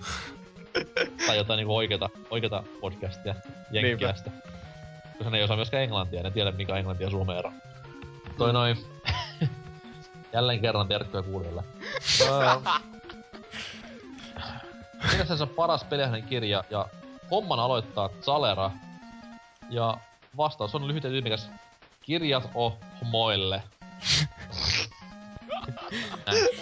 Veikkaatte mies tässä kohtaa tuon yksinäisen O-kirjaimen missä on tuosta homoille-sanasta. Elikkä kommentti on oikeesti kirjat homoille muotoa, mutta sekin on hyvin tyhjentävä vastaus. Tää on vaan niinku tämmöstä seksuaalista tasa-arvoa niinku kannustavaa silleen. Kirjat niin. Homoille. Seuraava. Joo, Kaneli Taneli sanoo. Eipä oo tullut luettua pahemmin peliaiheisia kirjoja, hellei jotain halonovelleja lasketa. Ja niistä paras on varmaankin Ghosts of Onyx, mutta se ei ole novelli, vaan se on romaani. Joo, mutta englannin kielellä se on novelli. Okay. Niin. Mitä se liittyy Pokemoniin? Suomeksi novelli on ihan eri. Losina. Miten se liittyy Pokemoniin? Ja varsinkin Onyxiin. Ghost of Onyx. Mä oon kuullut kyllä niinku... Ei, Onyx! Mä oon kuullut Marovakin haastaa. Mä voin selittää mikä Onyx. Onyx on sellainen pieni musta aukko, vähän niinkö tämmönen. Jonka sisällä on kokonainen, monta kertaa niin aurinkoa isompi, niin keinotekoinen planeetta. Ai vittu, et sulla on kyllä venähtänyt paikassa. Siis joo, näinhän se varmasti on. Ja mutta siis tuo Ghost of Onyx, niin sehän on tosiaan Pokemon-kirjallisuutta ja se sijoittuu se episodin jälkeen, missä Ash voitti Brokin Onyxin. Siellä siihen se liittyy varmasti. Kyllä mä tiesin. Ja siellä Pokemon Towerissa Marovakin haamun kanssa Ghost Onyxin haamu dominoi. Joo, mäkin oon lukenut sen kyllä ja selvästi jätkäkin. Kyllä, mä oon siis Halo-veteraani. Entäs seuraava vastaus? Guybrush sanoo Mass Effect Ascension by Drev Karpyshin. Onko pitkä kirjan nimi? Oh. Tai Mass Effect roskaa. En oo perehtynyt. Ne on kuulemma ihan hyviä. Tai no, se yksi oli kuulemma kauhea, mutta niin. Liittykään toi Mass Effect Ascension, onko se niinku Towerfall Ascensionin tommonen modi? On ehdottomasti. Joka on tehnyt Drew Karpyshin. Vai God of War, eli jotain. Kyllä. Ai niin. Ja sitten myös on Pokemon Ascension. Ei kun ei, mihin mä se sepata? Kongue. Brian Enolla on biisi, minkä nimi on Ascension. Se on kaunis kappale. Ei voi olla. Brian Eno on myös tehnyt Windows 95 tämän startup-äänen. Kylläpäs tänään tulee nippeliä. Nyt on kyllä niin, semmonen trivia-podcast. Kyllä. Entäs seuraava kommentti sitten? Kyllä se taitaapi olla, tai Hasuki sanoi, että kyllä se taitaapi olla Stephen Kentin kirjoittama The Ultimate History of Video Games. Kyseinen teos on hieman yli 600 sivua sisältävä teos, jossa käsitellään aika kaiken kattavasti pelillaan sekä isoimpien vanhimpien pelivalmistajan Atari, Sega, Nintendo ja niin edelleen taustoja. Eli toteen kirjasta jäi mieleen tarinat, joita Nolan Bushnell sekä Alan Alcorn kertoivat Atarin alkuajalta, jolloin muun muassa Steve Jobs oli haiseva hippinulikka ja kuinka Atarin pelikonetehdas oli huumeparatiisi. Tähän loppuun vielä suora lainaus kirjasta. One ex-employee quips that you could get stoned just breathing the air coming out of the building. Oh yeah! Jukka siistii huumeen. Voisit joutua kivitetyksi ainoastaan hengittää ilmaa tulossa ulos taloon. Ai jaa, se oli siis, siellä oli sarjanlaki, eiku... niin, se muslimi valtiossa. Niillä oli, Nigeriassa oli Atarin tehtaat. Tuo on kyllä hyvä kirja, täytyy sanoa. Mä sen lukaissut. Liian pitkä eikä lukenut. En muista. Tai hyppäsin suoraan sivulle 590 ja luin viimeiset 10 sivua. Silleen ja tulit siihen lopputulokseen, että Last of Us on paras videopeli maailman historiassa. Se on mainio. Joo. Mitäs seuraavaksi? Dempa vastaa. Yksi ensimmäisistä kirjoista, mitä nappulana luin, oli Super Mario Bros. Elokuvan novellisaatio. Huippukamaa. Kyllä. Varmasti. Ja se toinen peliaiheinen, tällä kertaa pelistä tehty kirja, mitä olen lukenut, Baldur's Gate 2, oli täyttä paskaa sekin. Muita peliaiheisia kirjaa en muista ihmetelleeni, joten voin todeta, että jos pelielokuvat ovat paskaa, niin kirjamuodossa ovat vielä paskempaa. Ehkä vielä joskus tulee jotain kivaa vastaan. Sarjakuvissa taas Mass Effect ja Dragon Age ovat huippua, nami nami. Onko niistä sarjakuvaa tehty? Mä en tiennyt edes. On joo. Mass Effectista on. Siitähän on ne interaktiiviset sarjat kuvatkin ainakin olemassa. Millä pystyy tuntua? Ainakin, joo, onhan niitä vaikka kuin paljon itse asiassa. Niitä, missä selitettiin niitä Lucid Manin taustoja ja näitä. On minäkin lukenut oikeastaan. Okei. Okay. Never forget nämä Nintendo-lehden Zelda ja Mario-sarjakuvat. Mä unohdin jo, mutta olihan ne vissiin aika jepa. Oli pätevä. Siis niitä oli kaksi erilaista, että oli nämä ihan alkuperäiset, mitkä oli taas ihan niinku pelkkään brändiin sijoittuvia. Sitten tuli nämä, mitkä sijoittui Super Mario Worldiin ja Link to the Pastiin, mitkä oli niinku vähän enemmän tosta mangan tyylistä. Niin joo, se Link to the Past oli hienon näköinen. Se oli jo, siis se oli ensimmäinen tuollainen manga, mitä mä koskaan törmäsin, ja mä olin silleen vaan, että tää on ihan törkeen outoa. Miksi nää ruudut on silleen eri kokoisia ja sekaisin tässä sivulla ja... Mitä nää puhekupat tuolta nenästä, mitä tulee, niin mitä nää on? Miksi niin ne itkee koko ajan? Mihin ne silmät paisuu? Mihin ne nenä katoaa silleen, kun ne muuttuu söpöksi chibi-hahmoksi aina? Joo. Se oli hyvinkin hämmentävää näin 7-vuotiaan norsukamman näkökulmasta. Muutti elämäni täysin. Nykyään katson vain hentaita ja tulee mankaa. Oh, senpai seppuku! Taas tämä uusi Zelda-sarja, minkä Netflix ilmoitti, niin tulee olemaan yhtä laadukasta kamaa. Ei ole todellakaan hohohaa. Niinpä. Toki jos sillä on huikeat tuotantoarvot, niin ehkä sitten, mutta ei se kovin huono voi olla kamaa. No joo, ei varmaan joku mykkäkaveri juoksee sillä sukkahousuissa ja hiippalakki päässä. Well, excuse me, princess! Joku Chris Hemsworth tulee sinne just niin toivottavasti. Miksei? Ei Chris Hemsworth nykyään, vaan siis ketä on tää Jurassic Park-janari? Tämä Chris Pratt. Chris Pratt. Joo. Se on vähän joka paikassa kyllä nykyään, että siihen sopisi. Entäs sitten viimeinen kommentti? Almasy sanoo. Paras peliaiheinen kirja oli Pelaajalehti, Peliaiheiset kirjat ovat jääneet hyllylle, joten kai se on Zaleron tapaan todettava, että on pien hommaa nuo kirjat. Palatakseni vielä edelliseen kysymykseen, niin Jakusasta... Mitä? Edelliseen kysymykseen tosiaan. Niin Jakusasta on todella tehty ihan näytelty elokuva Takashi Miiken ohjaamana. Elokuva on hyvin uskollinen pelille ja ellei muistini täysin petä, niin vieläpä hyvä leffa. Kannattaa katsastaa. Mietin jostain vittuakaan sun niinku vastaukset, mikä viime viikon kysymyksiä vaan. Satana, vittua almasy. Jotain rottia. Kysyt kaukana. Porkkevää. Kohta tulee Twitteriin uhkailui meidän perheelle. Almasy sanoi, että se ei enää ikinä puhu median edustajille eikä kellekään. Se vaan lähtee internetsistä. Olisi parempi paikka, eiku. Mihin muka voi ihminen lähteä netistä? Mitä muuta on maailmassa? Niin. En tiedä. Kylmää ja pelottavaa. Terveisin avaimentekijä ja arkkitehtiä. Mitä näitä Matrixin hahmoja nyt olikaan? Orakkeli. Toi! Teidän mietteet viikon kysymykseen. Mikä on kovin peliaiheinen kirja? Kertokaa. Hyrule Historia. No joo, mutta jos tommonen ihan... Kyllä se tavallaan voi laskea, mutta tavallaan... No joo, mutta ei oikeesti, ei siinä... Jos tommosesta... Mä en oo oikeastaan lukenut semmosia ihan kirjoja, näin sarjakuvia tietenkin, että mulla on joku Zelda-mangat ja jotain muuta tuolla, että... Kai se joku semmoseen menisi, ei siksi, että ne ois mitään ihmeellisiä, mutta kun... Niin, ihan... Mihin nää Zelda-mangat sijoittuu niinku itse... brändissä? Onko siellä paljon tuttuja vihollisia tai hahmoja muita? Kyllä niitä on sinne siroteltu, riippuen vähän mangista. Nehän se perustuu aina noihin peleihin. Ehkä ne on lukenut niitä, et? Joo. Ensinnäkin ei. Niin, no joo, totta. NK ei luo muuta mantaa kuin Mikameja. Niin. Sehän ei ole mantaa, se on jenkki tuotantoa. Mm. Että ne on tosi... Ne on yleensä niinku yhteen tommoseen niinku sarjakuvaan tiivistetty koko peli, että ne on aika tiiviitä juonijuttuja ja sitten niihin on tietenkin lisätty kaikkea spurdospärteilyä siihen sekaan, että on ihan mielenkiintoisia niinku fanituotteita, että saa vähän tommosta erilaista näkökulmaa niihin tuttuihin peleihin siinä mielessä, mutta ei ne oo, siis ne on ensinnäkin niin lyhyitä, että ne on kauhealla vauhilla menee koko ajan vaan kaikki tapahtumat niissä, että ei ne oo mitään kertomakirjallista taidetta varsinaisesti.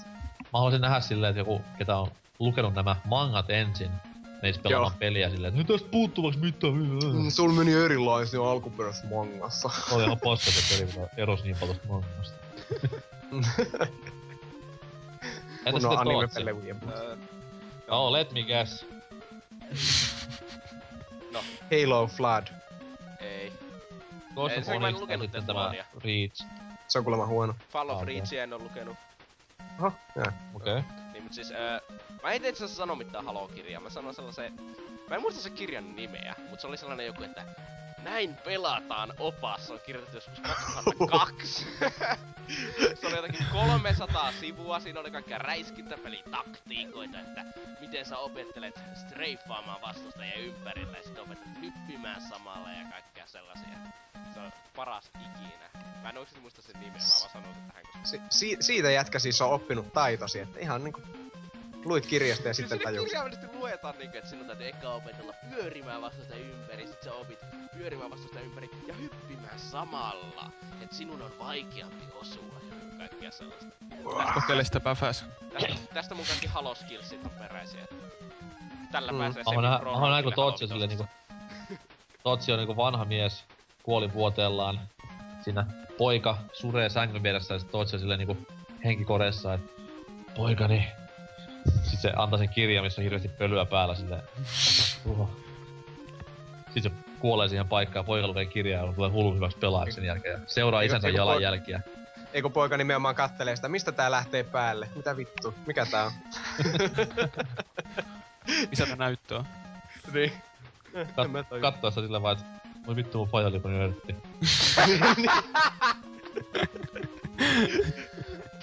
Ai vittu. Entä Ellipsissän lempikirja? Onko uutissi Turusta vai...?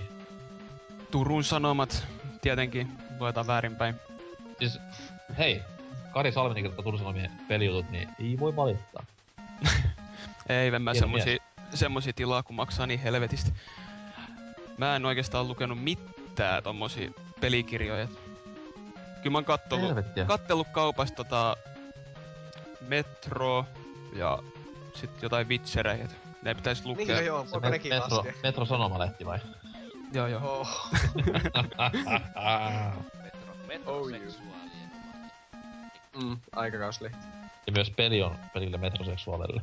Metroid on sit taas joku Metroid seksuaalelle, et se on ihan eri juttu. Eikö Metroid oo kauhean Metro 2033 kopio? Tämmöstä on kuullut. Se on spin-off. Yeah. Metro ID, se kertoo niinku henkkarien saamisesta tässä Metron universumissa. Lääkkeet.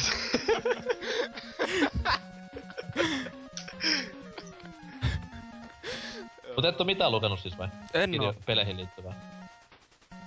Siis siellä on Hansassa jumalauta suomalainen kirjakauppa, mikä on ja akateeminenkin, aivan täynnä pelitavaraa, niin menepä sinne. Ei, mut en mä osaa lukea. Täytyy niin varmaan Audiblestettiin jotain. Semmosia ja sä oot Sokemuliin, niin se on pistekirjoituksella mennään. Joo. Mä haluun kirjat morsena. Siinä on uusi... Nyt on markkinarako, siis äänikirjan morsetuksella tämmösille sokeille ja ei kuurolle, mut siis... Se on sellainen, joka ei puhu kieliä. Niille, ketkä ei ymmärrä englantia. Joka ei ymmärrä kieliä. Niin.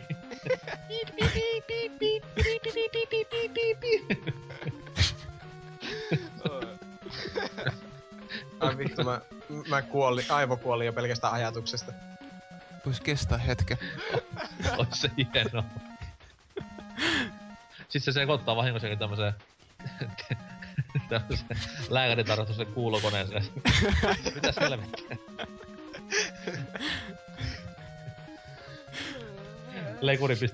Leikuri pistää ämmyrit korville ja oi vittu väärä levy. Toinen näpyttelee sormen polveen. Kuuluu. Joo, ei oo kulossa mitään vikaa, et hyvä homma. Voi vittu. Hetkinen, viikon uusi kysymys.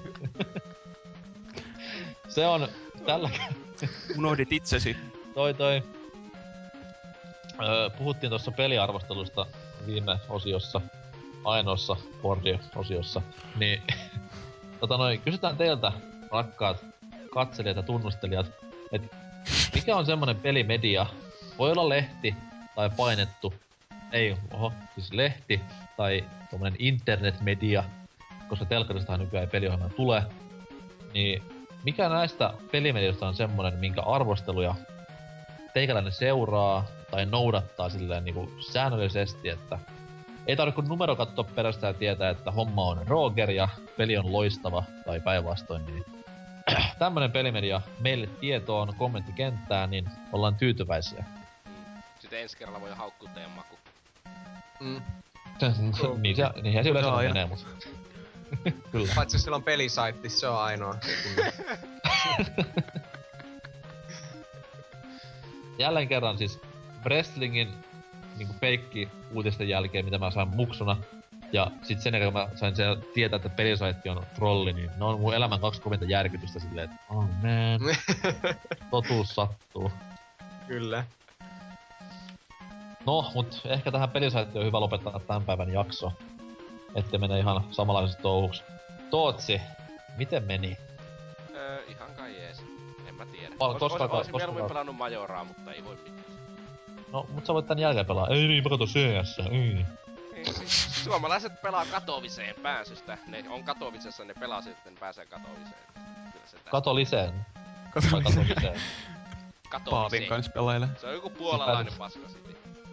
Pääsee Vatikaaniin käy.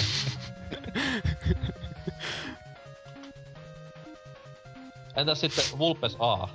Näin niinku lähes puolen vuoden tauon jälkeen, niin mitä tuntui taas kerran saastua täällä meidän parissa?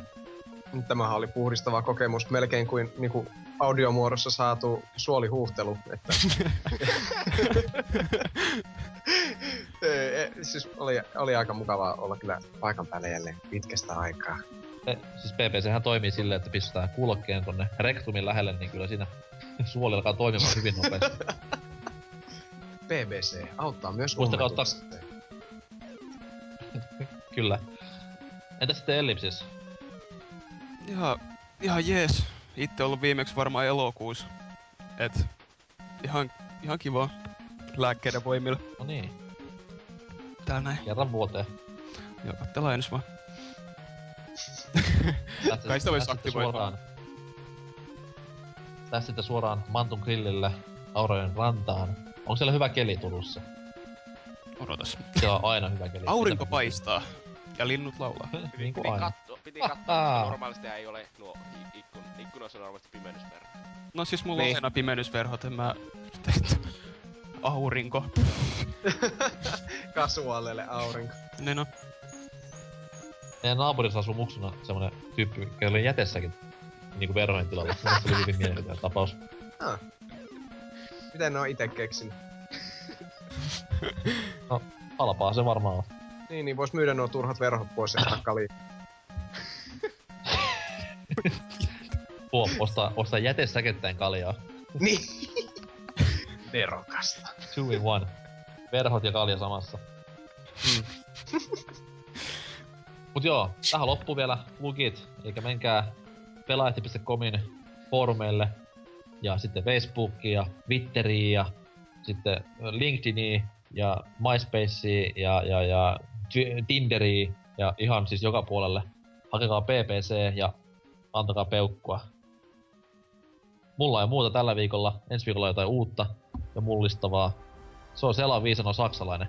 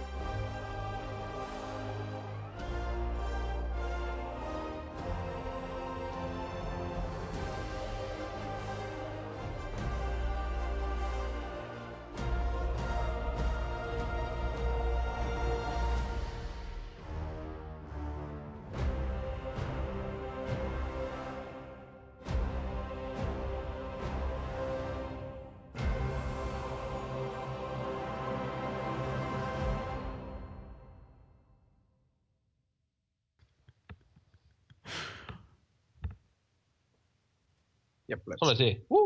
Valmis. Näittekö tämä ihme Fasun tekemän Magic the Gathering -kortin Miksonista ja Drifusta? Mitä? En oo nähnyt missä. Mä voin laittaa sitä keskustelukohta, tää on ihan paras. Joo, laita. Ei vittu.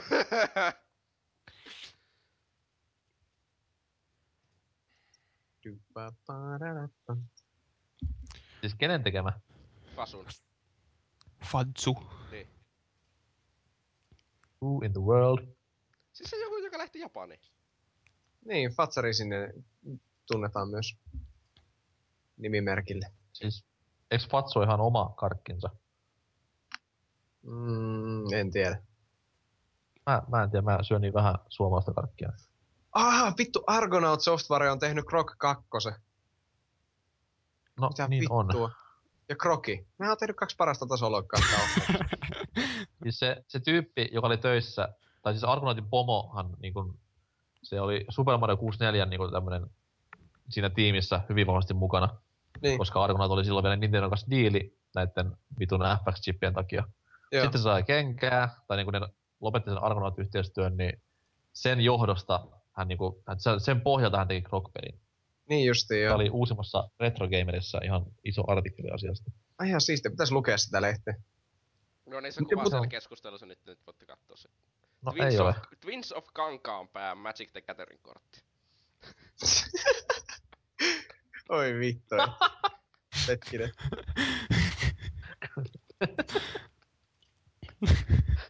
Niin, missähän se on? BBC.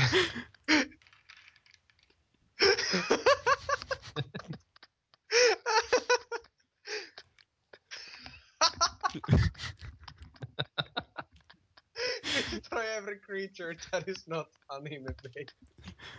Oot sä joku autisti? Ai vittu, klassikko kamaa. Oi herra jumala. Pakko tallentaa.